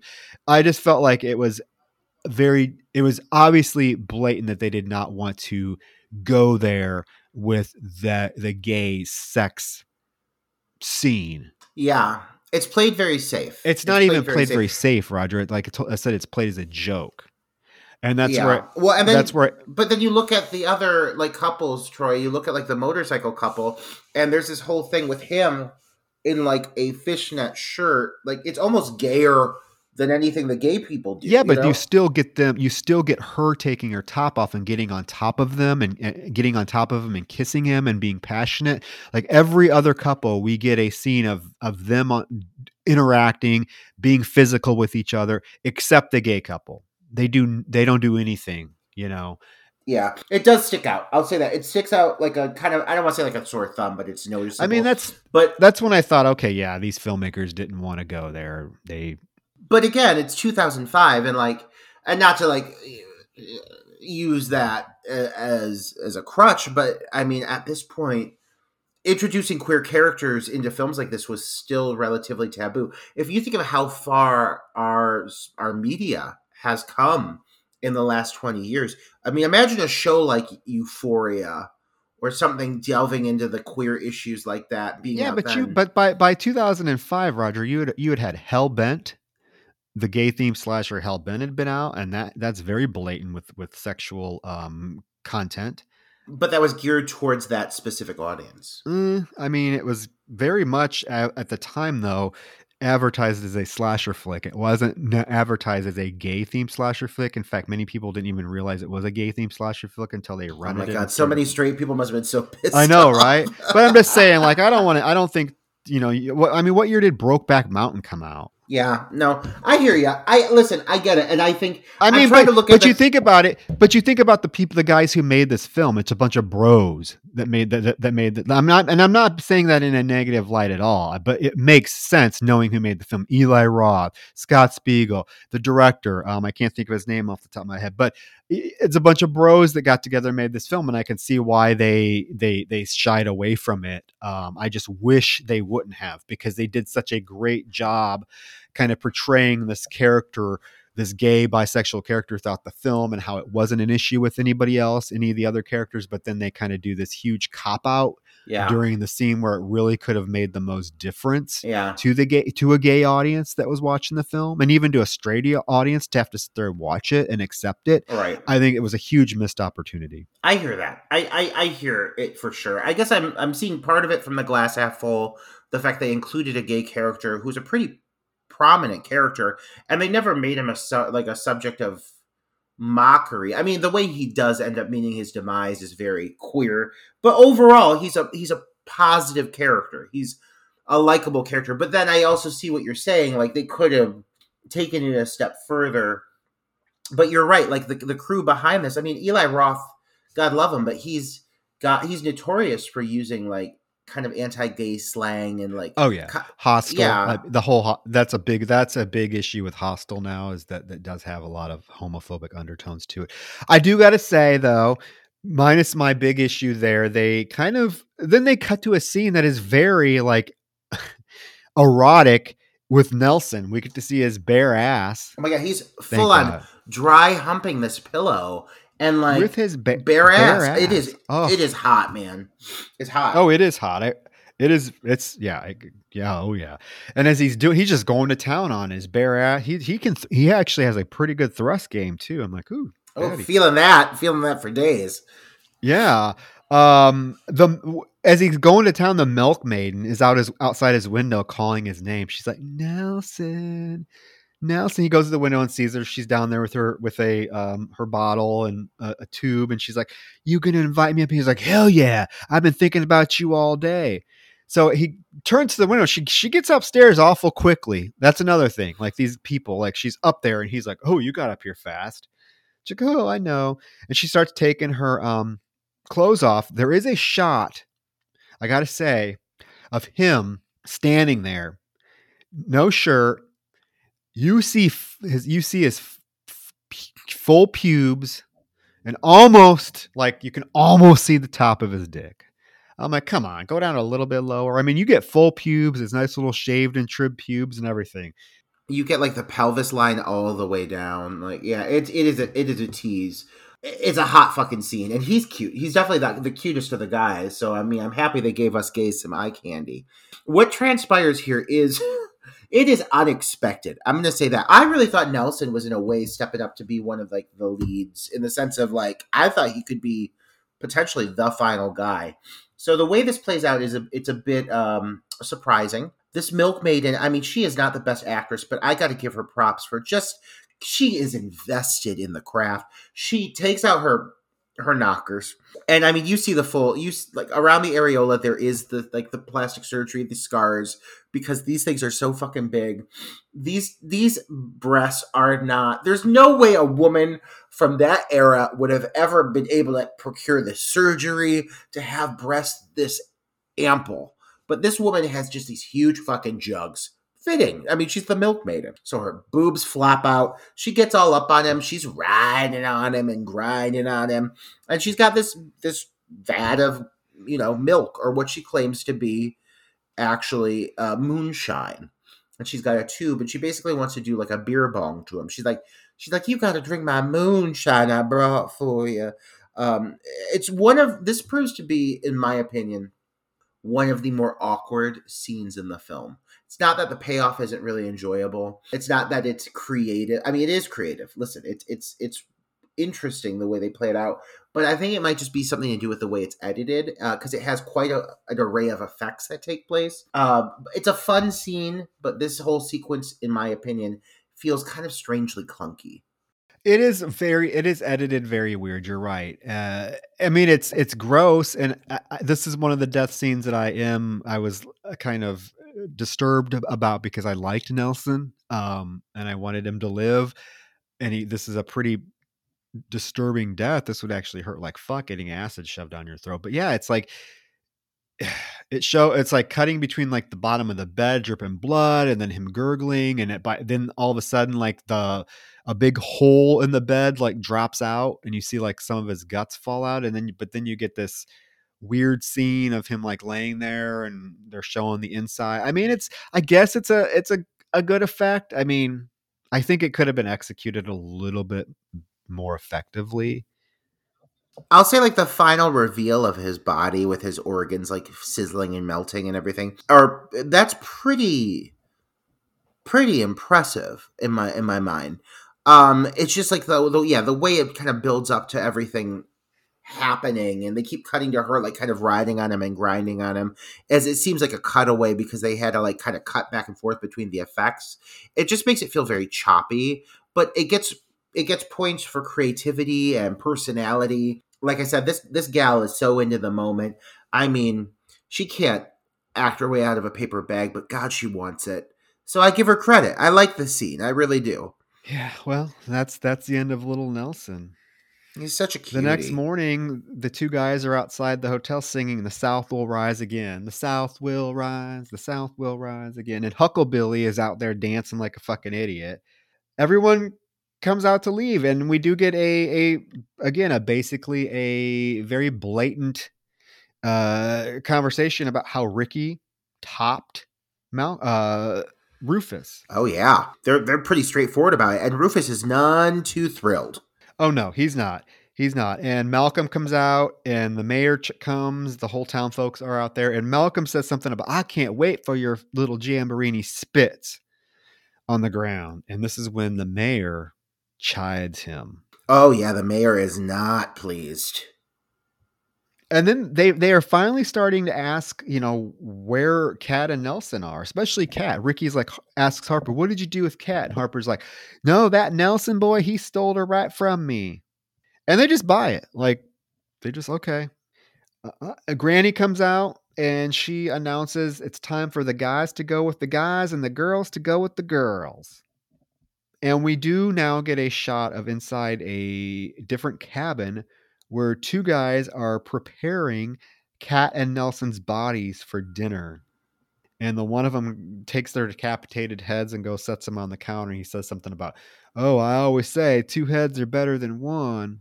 Oh, there's lots of witty little jokes about this kind of shit. There's a fake head reveal here. Uh, it's Nelson's head, and you get like a full through the torso kind of shot because he has the whole burn through his torso from that acid. So it goes through his torso and shows the guy like walk around. It's actually a really fun sequence.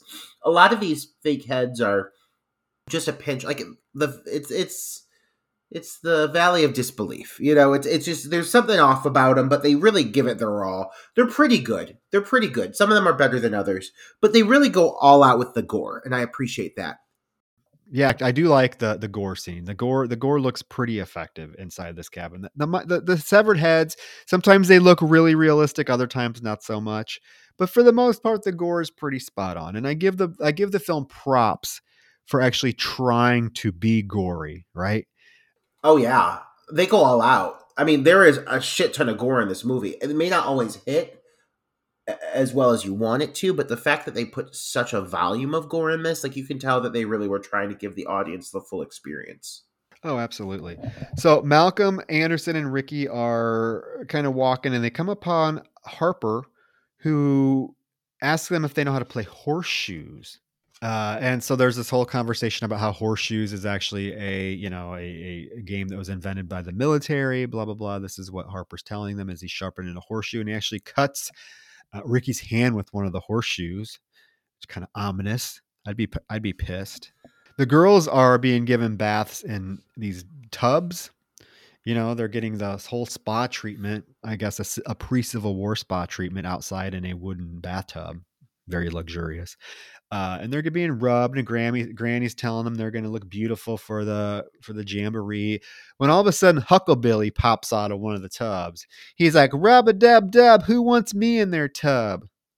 This fucking child, I know. like this hairless, just like he he looks like he's 32 but he has the body of somebody who i would picture would be 16 years old so it is very confusing but he's just there naked in this fucking tub for who knows how long he's been hiding in this goddamn barrel miss honey or i'm sorry miss miss peaches excuse me miss peaches her gap tooth is on full display in this scene by the way and it is very obviously not a real gap tooth. You can see like the piece of black inserted in the middle of her teeth. It is so distracting to me. I do like that Granny tells Huckleberry, she's like, put some pants on your little wee wee. Oh, and he's all scorned. He's like, ah. Corey has gone up the hill to some field with Hester and Glendora and is watching them make out. And they are just gleefully licking each other's tits and talking about, oh, you're my favorite first cousin. yeah, he's like, wait, you guys are cousins? Cool. Like he's all about it. Yeah, he's like, he's all about it. And they're like, you just sit there and watch and be quiet. And as they're making out, he starts, he literally pulls his pants down and starts jerking off. And you get more bare tits until they notice him jerking off and they're like, oh my God, you were a pig. Go away. And he's like, but why? You told me I could watch. And the one's like, but you weren't quiet. Because they told him he had to be quiet in order to watch them. They're such fucking teases, that Hester and Glendora. Yeah, they are. They are. And they all, yeah, because they, they invite, you realize they, every time they, they invite him to, to have a little rendezvous, it's basically them two going at it and they don't let him be involved at all. I mean, I guess if your first cousin's that attractive, you just don't need anything else, right? yeah, exactly. I, and Corey, Corey is like not attractive at all. He's the homeliest. he is the group. home. I, I was trying, trying not to go there, but he is, he is the homeliest one. Nelson, top notch. Anderson, pretty good looking. Corey, meh. Now the guys are back to the guys playing horseshoes, and Harper throws his and like nails it at the target at the end. And they're like, "What are we throwing him at?" And he's like, "Oh, it's a mink, um, mink heads or something." That he says. Uh, Malcolm comes up, gives it his turn. He misses. Corey comes after being denied by Hester and Glendora. What's his name? Harper gives him the gives him it and says, "Here, maybe you won't strike out with this."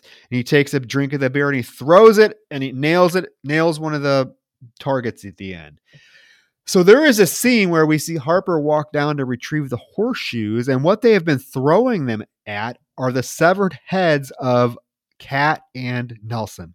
I'm sorry, but to me, this seems like a very obvious thing. I mean, even when they say that they're like mink heads or whatever, I wouldn't buy that shit.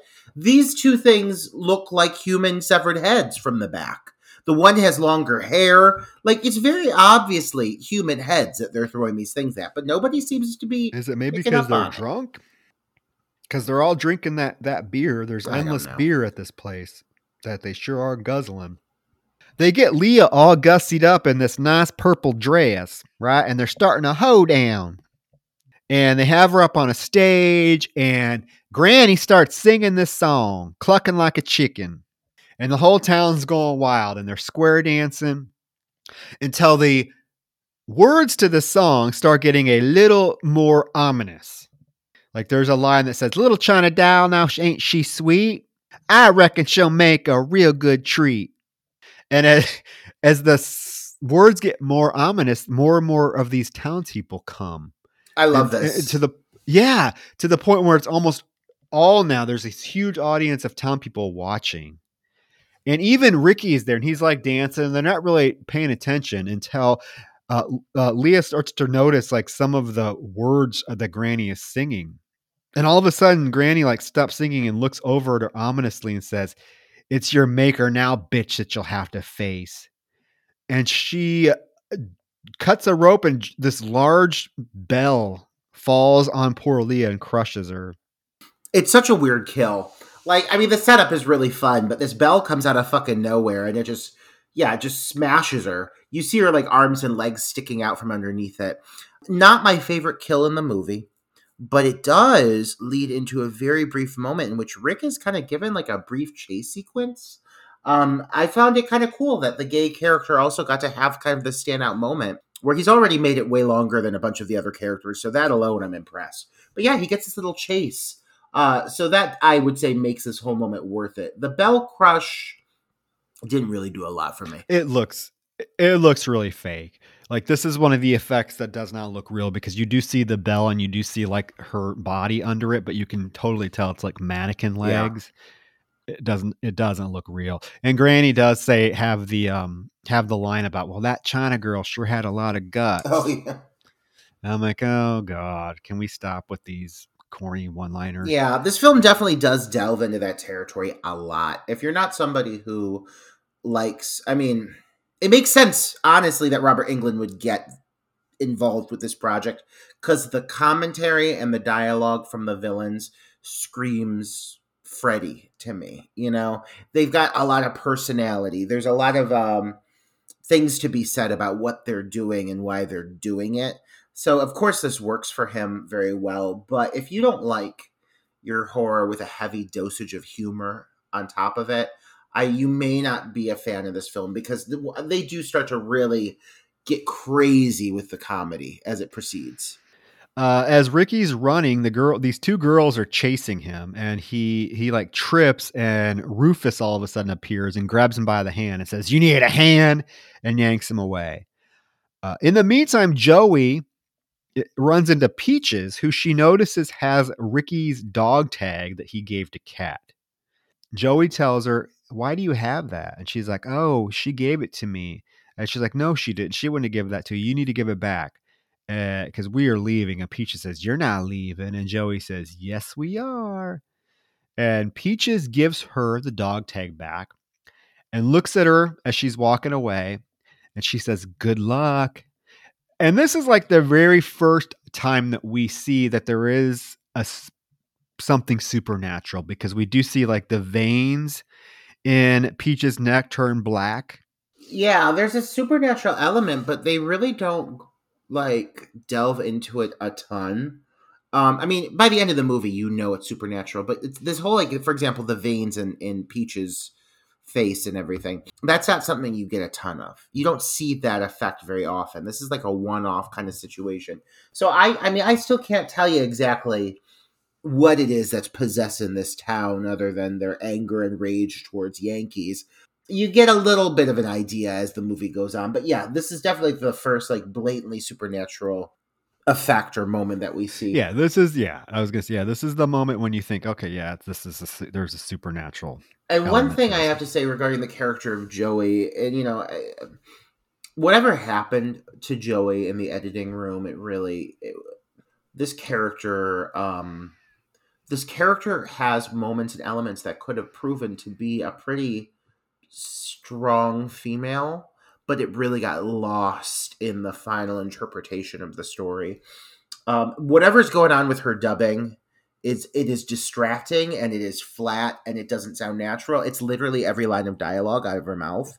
And this character is just like inconsistent. Like here she stand like she's totally willing to stand up to Miss Peaches like you know she has no qualms about it. There's another point later when the cat when the heroes are making like a plan to escape and she like kind of takes charge of the situation. There's like moments and flickers of her being a really kind of strong female character but for some reason it gets lost and it never really fully manifests. No because by the end of the film they just turn her into a babbling helpless victim.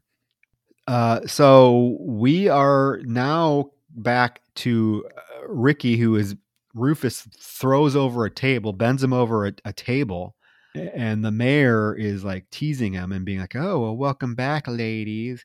Ricky is like, "Your son loved it. He loved it. He he was squealing like a pig." Talking about being fucked, right?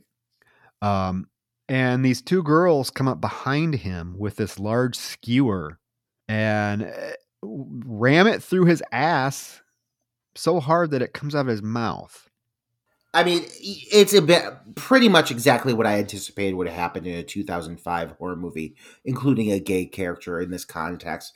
I was just waiting for him to get something sharp up his ass. And he did. And he did. And he's like twitching. It's a pretty cool looking effect. I mean, um, takes him a while to die. I don't know if it was the actor that couldn't hold the you know hold the the stillness needed because you could tell like th- they they they freeze on his face for a while because Lin Shaye and Robert Englund are like making jokes and she says something about looky it's Ricky on a sticky and the whole time if you're watching his face like I don't know if he's supposed to still be alive or if it's just like the actor could not like keep his eyes open without blinking or looking. Well, you could hear him still he's- like, he- "Ah, yeah, it's pretty- ah," like they add in the it's audio. pretty gnarly yeah um cool cool looking effect. They drag him off. Uh the remaining survivors are now in the pub drinking beers while the townsfolk are giving them deathly stares. This is when malcolm is like this place is fucked. We need to get out of here. You know these people are crazy. I mean why are we here? Joey comes in at this point, and this is what talking about. She's like, she slams down the dog tag and she's like, Yes, this place is fucked. You know, she tells them that she got the dog tag from Peaches and that something's not right and she thinks they should leave. And Anderson's like, Okay, good plan, but we all need to have each other's backs. We need to like be safe about this. We'll, we'll go run up the others carefully and we'll get up. We'll get out of here. But we got to act like we love it here. Which is honestly fucking a smart plan because Yeah. they're surrounded by 2001 of these fucking crazy people. But the problem is, Peach's big mouth, her big gap tooth mouth, went and told the mayor that jo- uh, Joey told her that she was leaving because guess who comes in the pub as they get up? The mayor. He's like, I heard you guys were leaving. And uh, Granny is like, I really hope you don't make us question our hospitality towards you. And they're like, no, no, we're all good. And she's like, this is the most important day of the year for the townsfolk, and you will not upset them. And this is like when Harper gets real vicious. He's like, You are going to stay here and you're going to celebrate. And he like cuts his hand. I'm like, Okay, this is about the time I would be like, Yeah, I'm out of here. yeah, they basically escort them out back to the hotels and they don't really give them an option of where to go because the streets are just lined with people glaring at them. I really like this sequence because like you literally just see all of the extras at their finest. Like everybody is just giving it their all, crawling along railings, glaring. There's a, a man named Coffin Harry just literally building coffins along the side of the road. It's comedically foreboding. And Malcolm turns to everybody and he goes, All right, then, I'll be seeing you all at the barbecue tonight. Like, really, like, really, like, obvious, like, we're getting the fuck out of here. But he's like smiling through it. It's actually a very funny moment. I like this whole sequence. It is. And back at the pub, the mayor is proposing a toast to the crowd. And he's like, Here's a toast. We are going to be avenged tonight and we will never go hungry again. And they do a cheer. They literally use a segment of the speech from Gone with the Wind, which I thought was kind of Yeah. hilarious. As as Malcolm is like kind of figuring out what to do, he's making a, making a, a making his way back to his hotel. He passes this child who is like Oh, using this contraption, and he's like, "Oh hi, how are you?" And the child like looks up for him, uh, looks up at him as it like crushes this rat in this like contraption it's operating like showing that literally everybody in this town is just obsessed with death. It's actually also rather gruesome and funny. But uh Joey and Corey get back to their hotel and they notice that Rufus is in the process of gathering all of their possessions and putting them into a cart and wheeling them away. And so they develop a plan for Corey to go back into the hotel and find his cell phone because it's still in there. And there. in the meantime, Anderson is wandering through the woods and comes upon the the cabin that serves as like where they where he knows that they were preparing meals, and he sees Ricky in the window of the cabin. And as he's looking, all of a sudden, the Ricky kind of backs away, and eh, Malcolm now, after he encountered that little girl, comes upon the two singing guys, and he he walks up to him and he's like they're like they start singing him a song and he's like forget this i don't even like crackers in my soup he starts walking away. They start fucking following him, and I love it. Yeah, they they it's hilarious. They start following, but Yeah. before that, uh, Anderson goes into the cabin where he saw Ricky in the window, looking around. It's I, I I don't know, Roger. After being in this cabin, I certainly would not want to eat anything from this Right. Jubilee event because this cabin is filthy. There's bugs everywhere. But he thinks what he sees is he thinks he sees blood under a tray. And he walks kind of timidly to it and lifts it up, and it's just like strawberry and fruit juice leaking out. But the door behind him slowly opens, and we see Ricky hanging from a meat hook. And just as Anderson's turning around, the two guys come out of the room and shut the door so he doesn't see it. Yeah, I like how this played out. It, it timed out really well. Yes, I thought it was really cool. They tell him that it's rude to sneak around the kitchen before dinner. We don't care if you're the guest of honor or not. And Anderson's like, I'm sorry, I was just looking for my car. Do you know where the cars are parked? Because I wanted to get my best suit for dinner. I didn't want to show up to the dinner tonight looking like, you know, like anything but my best. And they're like, oh, yeah, the cars are parked down yonder by the barn. So he heads out there. The two guys are following Malcolm singing, basically narrating his entire journey. It's hilarious. Yeah, and he turns around. He he has had enough. He's like, "Shut up! Sick of this shit." He's like, "Do you guys know? You guys better tell me right now where my woman is." And this is when they start singing my favorite song of all time. The boy wants his bitch. The boy wants his bitch. A sad, sad day. A boy without his bitch. Malcolm is very frustrated at this point, and he spots in the distance someone whom he thinks is Leah wearing her clothing. Uh, and she starts very sporadically running away, and so he chases after her. I personally don't think Malcolm at this point would be somebody who would be dumb enough to pursue somebody. Uh, From what I take away from this character, he's been very, um, he's been the voice of reason often throughout this whole thing, and I'm surprised that he falls for this. Especially when it's obvious it's not her, right? This person is like running like the hunchback in Notre Dame. Like it is obvious, obvious it's not her. But he follows her. Joey, as she's waiting for Corey to come back, she starts looking. uh, She's in this little cabin. She starts looking in the cabin and she sees all these jars labeled with different years of the jamboree, and they're full of body parts. And as she's Yeah, they're like pickled. yeah, they're pickled eyeballs, intestines, fingers, all kinds of different things. And as she backs up to to to scream, someone gra- comes out and grabs her. Corey's up in his room. He goes up in his room, and guess who's up there with his cell phone? fucking Miss Peaches. Peaches in her little bra, and she's like, "You looking for this?" He's like, "Yeah." She's like, "Well, come and get it." Miss Peaches is sure confident in herself and her sexual wiles. I mean, she's rubbing this phone all over her cleavage and giggling and showing off her gap tooth. It's really very sexualized, and he wants nothing to do with her. He just wants that fucking phone. Until she offers to blow him, right? Oh yeah, Because she she pulls his pants down and he's sitting in a chair.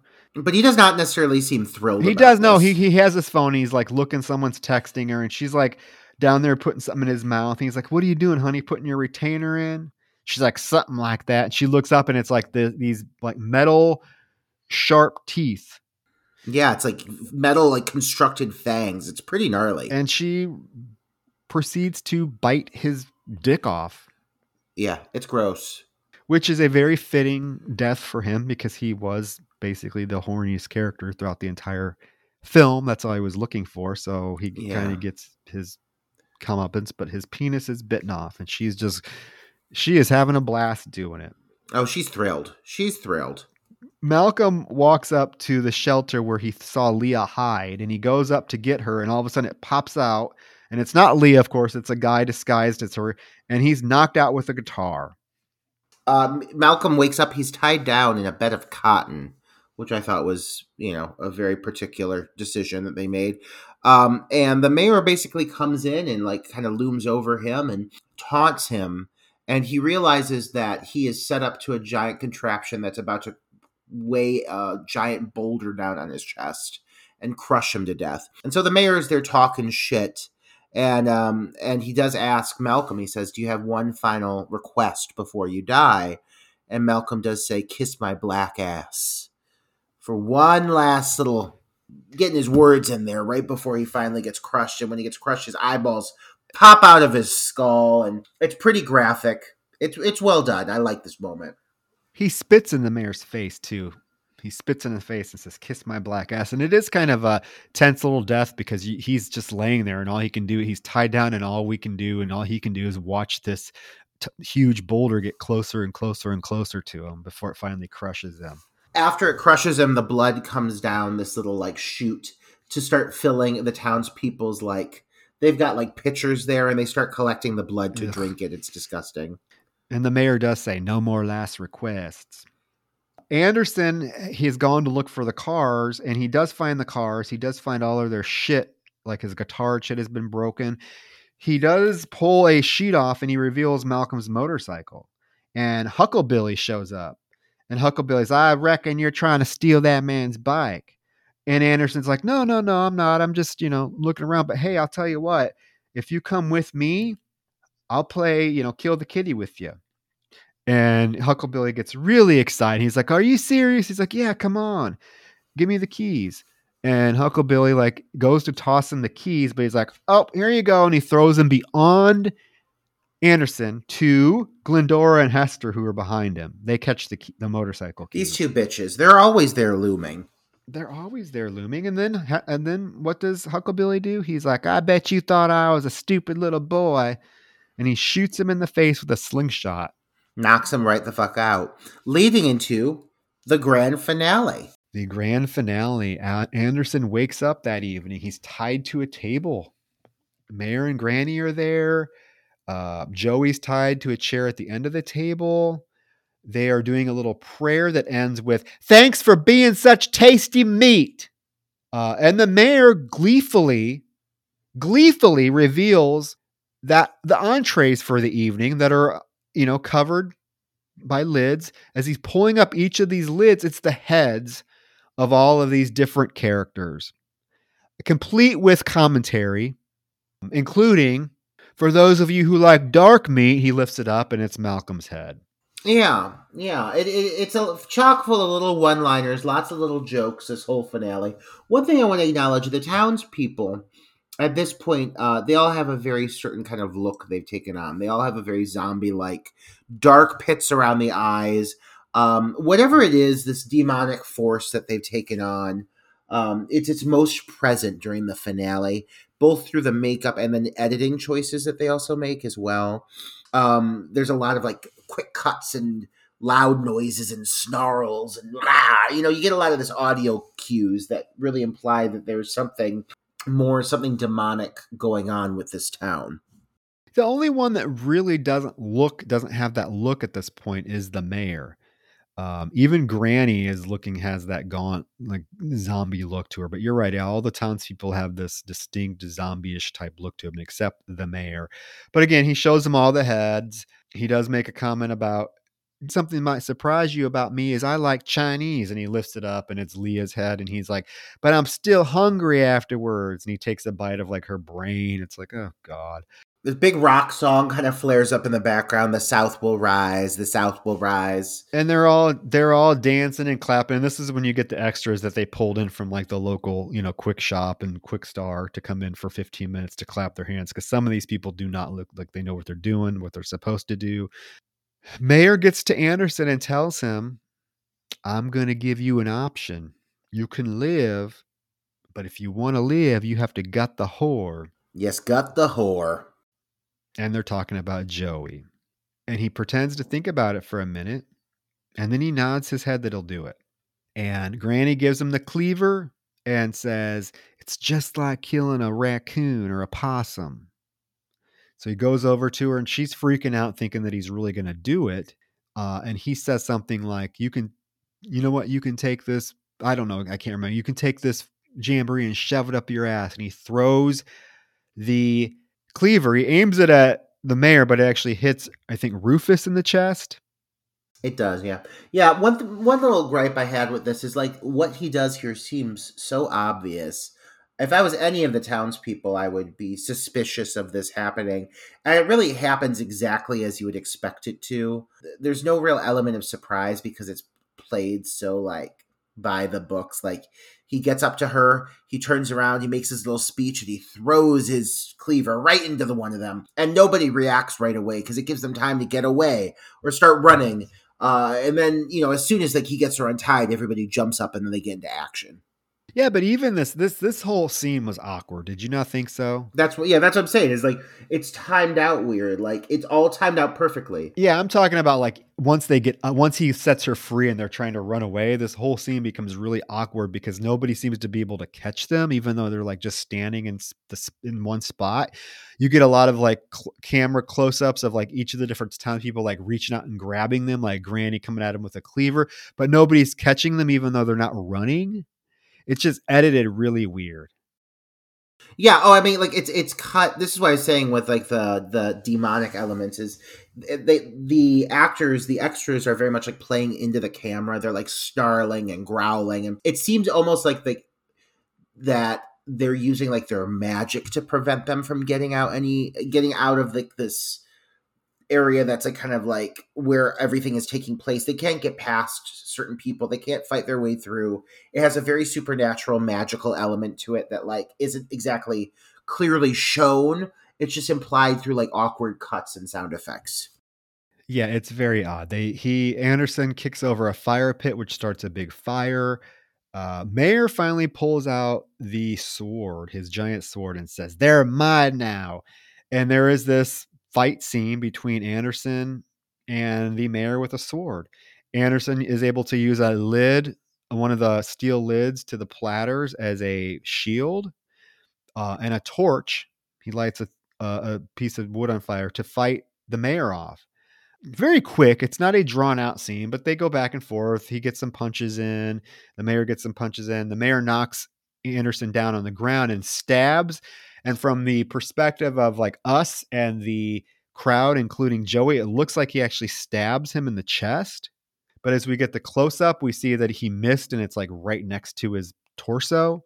And as the mayor is raises the sword to hit him, Joey throws him Nelson's head to use as a shield. So there is this scene where the mayor brings the sword down and and Anderson's holding Nelson's head and the sword embeds itself into the head.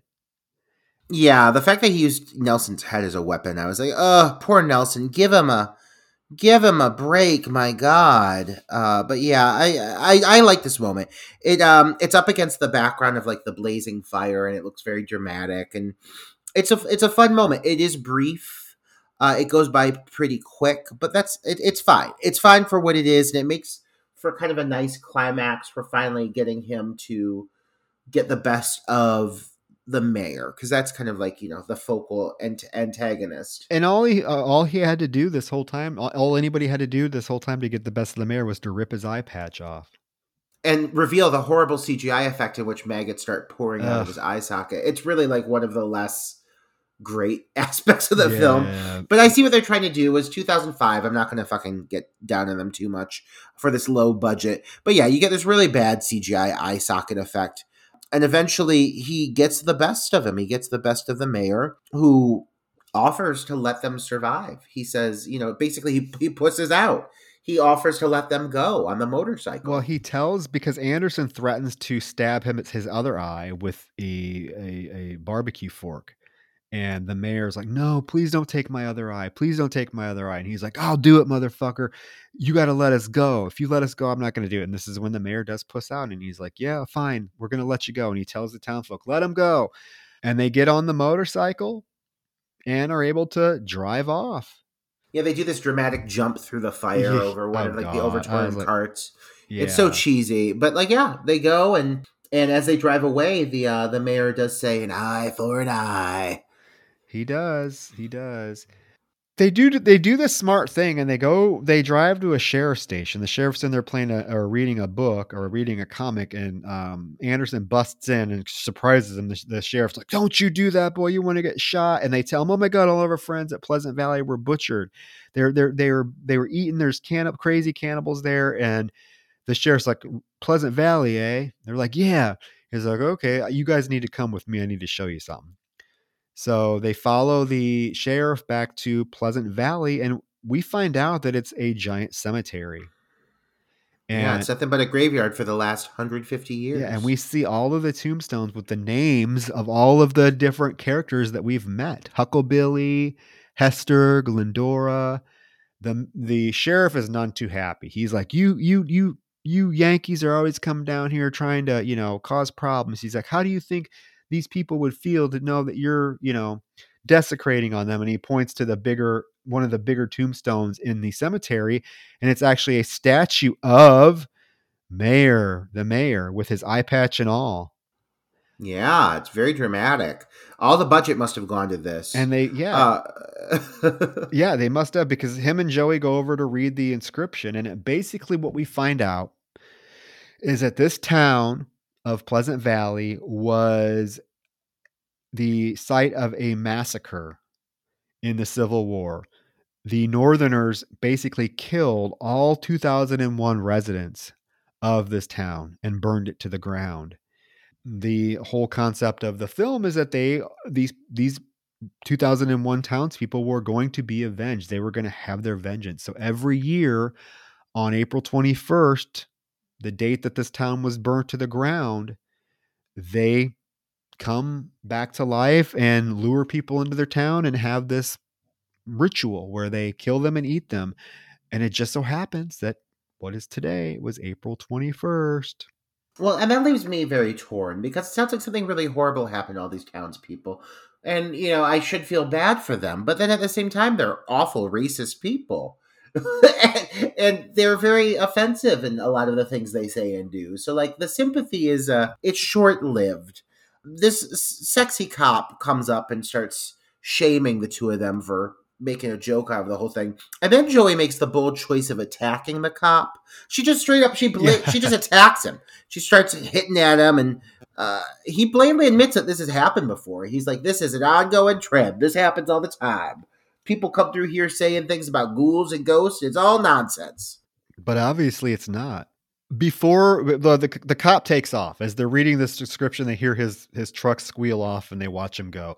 So before Anderson and Joey take off, Anderson makes the point to spit on the statue of the mayor, and they get on their motorcycle and they're driving down the Oh. road, and all of a sudden, we see a piece of wood, and the motorcycle hits it and it comes to a stop and we see that there has been a uh, line of barbed wire stretched across the road.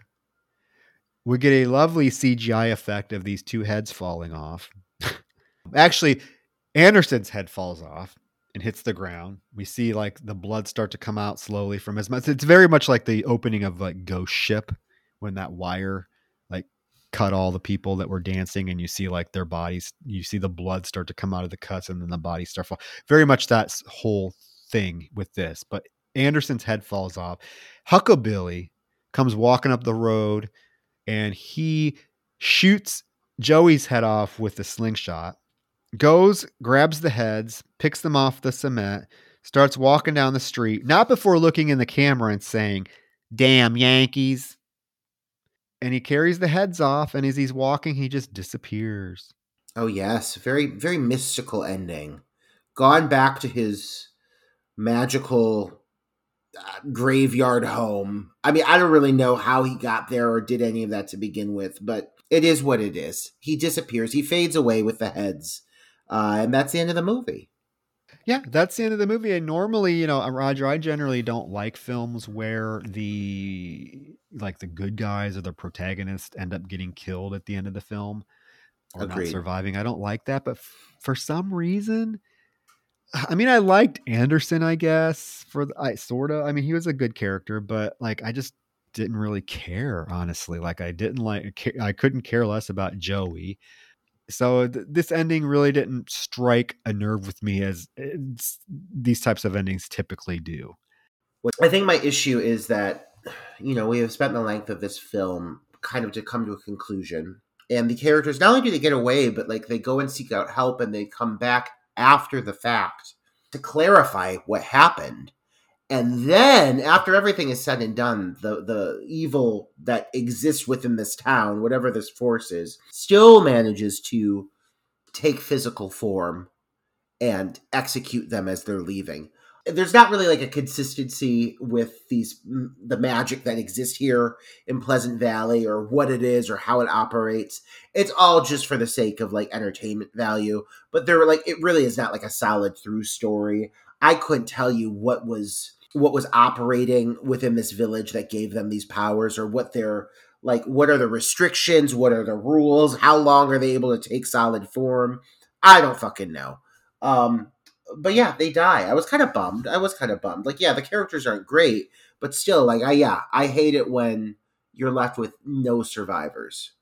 Yeah, I mean, I guess yeah. I mean, I, I felt like for this film, it was sort of fitting. I mean, because the the the antagonists were supernatural, and generally, there's no way you're going to escape a supernatural threat. So to me, it made a little bit more sense for it to have them die than it would if, if it was like a slasher film with like a, a villain that they shot or something and then came back and, and killed them at the end. I think this I mean the ending eh, eh, I mean this whole fucking movie Roger is absurd. It's it's just it's ridiculously absurd but it's highly entertaining. Uh I have a blast watching this film. I, I find it like I said I find it extremely entertaining. It's so over the top a lot of times the humor falls flat, but it's still just when it, I think when the humor hits, it hits, but there are times when it falls flat. I think for the most part, the characters are are likable. Um, we do get diversity in the characters, which is great. So I I don't mind this film. I, I find it an enjoyable watch. Now there is a sequel doesn't have Robert Englund, but Lin Shaye returns, and it's I think it's uh, Bill Moseley who takes over as the mayor. However, the sequel is god awful. Like you would not even know that the same director made the sequel because it is horrible, horrible. Uh, so don't even bother with that. Uh, but this one, I I I like this film. I do. I, I think it's fun. Yeah, I like it. I wouldn't say I love it. I wouldn't stray into love territory. I'm not a big fan of the horror comedy uh, if you're going to do the comedy, I need something a little more, not to go all scream after having seen it recently, but I need a little more meta. This is literally just like kind of gross bro humor. Yeah, it's it's lowbrow bro humor. Yes, yeah. exactly. Um, but like lots of tits. I'm okay with it. Like I, you know, it's it's it's par for the course at this point. We've seen so many films that kind of follow a similar pattern. But yeah, I, I like this film. It's got a lot of personality. Um, most of the protagonists are pretty likable and a lot of the antagonists are also even for their you know off color commentary very unique there's a lot of bold personalities even in the smaller characters fuck it miss peaches like where'd you get a peaches in any other horror movie i can't name one and then the the the, the, the two blonde cousins and everything they all have like um really fun unique personalities they don't get a ton of screen time to develop them, but like the whole town is intriguing. You don't get a lot of movies that give you this kind of experience. So I enjoy it for what it is. It's definitely not one of my favorites, but I, I like it a lot. Yeah, I wouldn't say I love the film. I do like it. It's it's one that I can see watching again in the future just because of its entertainment value. You just put it on and sit back and it's kind of just like this brainless popcorn flick that you don't have to really invest a lot of thought into. Again, we we, we you know, it's it is what it is. It's of its time and it's it's a fun little flick. So yeah, I'm glad we got to watch it. Even though it's no lover's lane, it was still a a fun watch, a fun discussion, I think. Very fun discussion. Yeah. Oh yeah, absolutely. I had a great time. Yeah, as always. As always. So that is 2001 Maniacs. We just want to remind you that if you enjoy our episode, please go to Apple Podcasts and give us a five star rating and write us a little review. Uh, we do have a Patreon, patreon.com slash dark night of the podcast, where you can get access to exclusive full length bonus episodes each month. We just released one uh, the end of January over the 1990 film Lisa, starring uh, Cheryl Ladd and Staci Keanan. So you could get access to that. We we have like I think eight now full length feature episodes up. So and more to come. Uh, so why don't we real quick wrap up and tell the audience what our next review is going to be? Well, I know there's not going to be any issue of this next one because uh, I got it on DVD, and I also know I can stream it, so I am not concerned. But let me tell you, I've been counting down the minutes to this next one, and it is a favorite of mine. Uh, 2001's Valentine. I can't imagine a more fitting uh, title to check out. Uh, and it, gives us an all star fucking cast. I mean, let's talk about Denise Richards, Marley Shelton, Katherine Heigl, Jessica Capshaw, David Boreanaz. I mean, it's phenomenal. I love this movie. It, I don't want to say it's phenomenal, but God, I love this movie. and uh, we have a guest too. You know, we're we're having a guest. I'm excited. Uh, he is another fellow horror fan. He really knows the genre. He is an exclusive writer for several prominent online publications. Uh, it's Rob Rosado. So he is uh, an actor, a talent, and a, a, writer who really delves into the genre. Has a great knowledge of the genre. I think, and he's gay as all fuck, so he's going to make for a great, a great conversationalist because you know us gays. he is. He's going to bring such a great insight to that film, and if you guys want to get a taste of like how insightful he is and how intelligent he is when it comes to film analysis, I believe his his eh, Instagram is the Robbie Horror Show uh, if you go to that and look and just read some of his reviews, you will realize real quick he is the real deal. Like, yeah, he is definitely the real. deal. He knows his so shit. We're excited to talk up.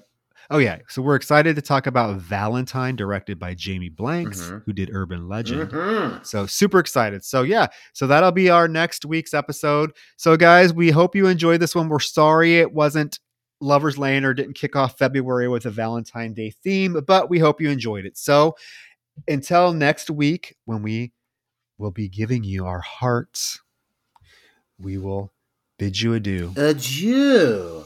Farewell. Good night.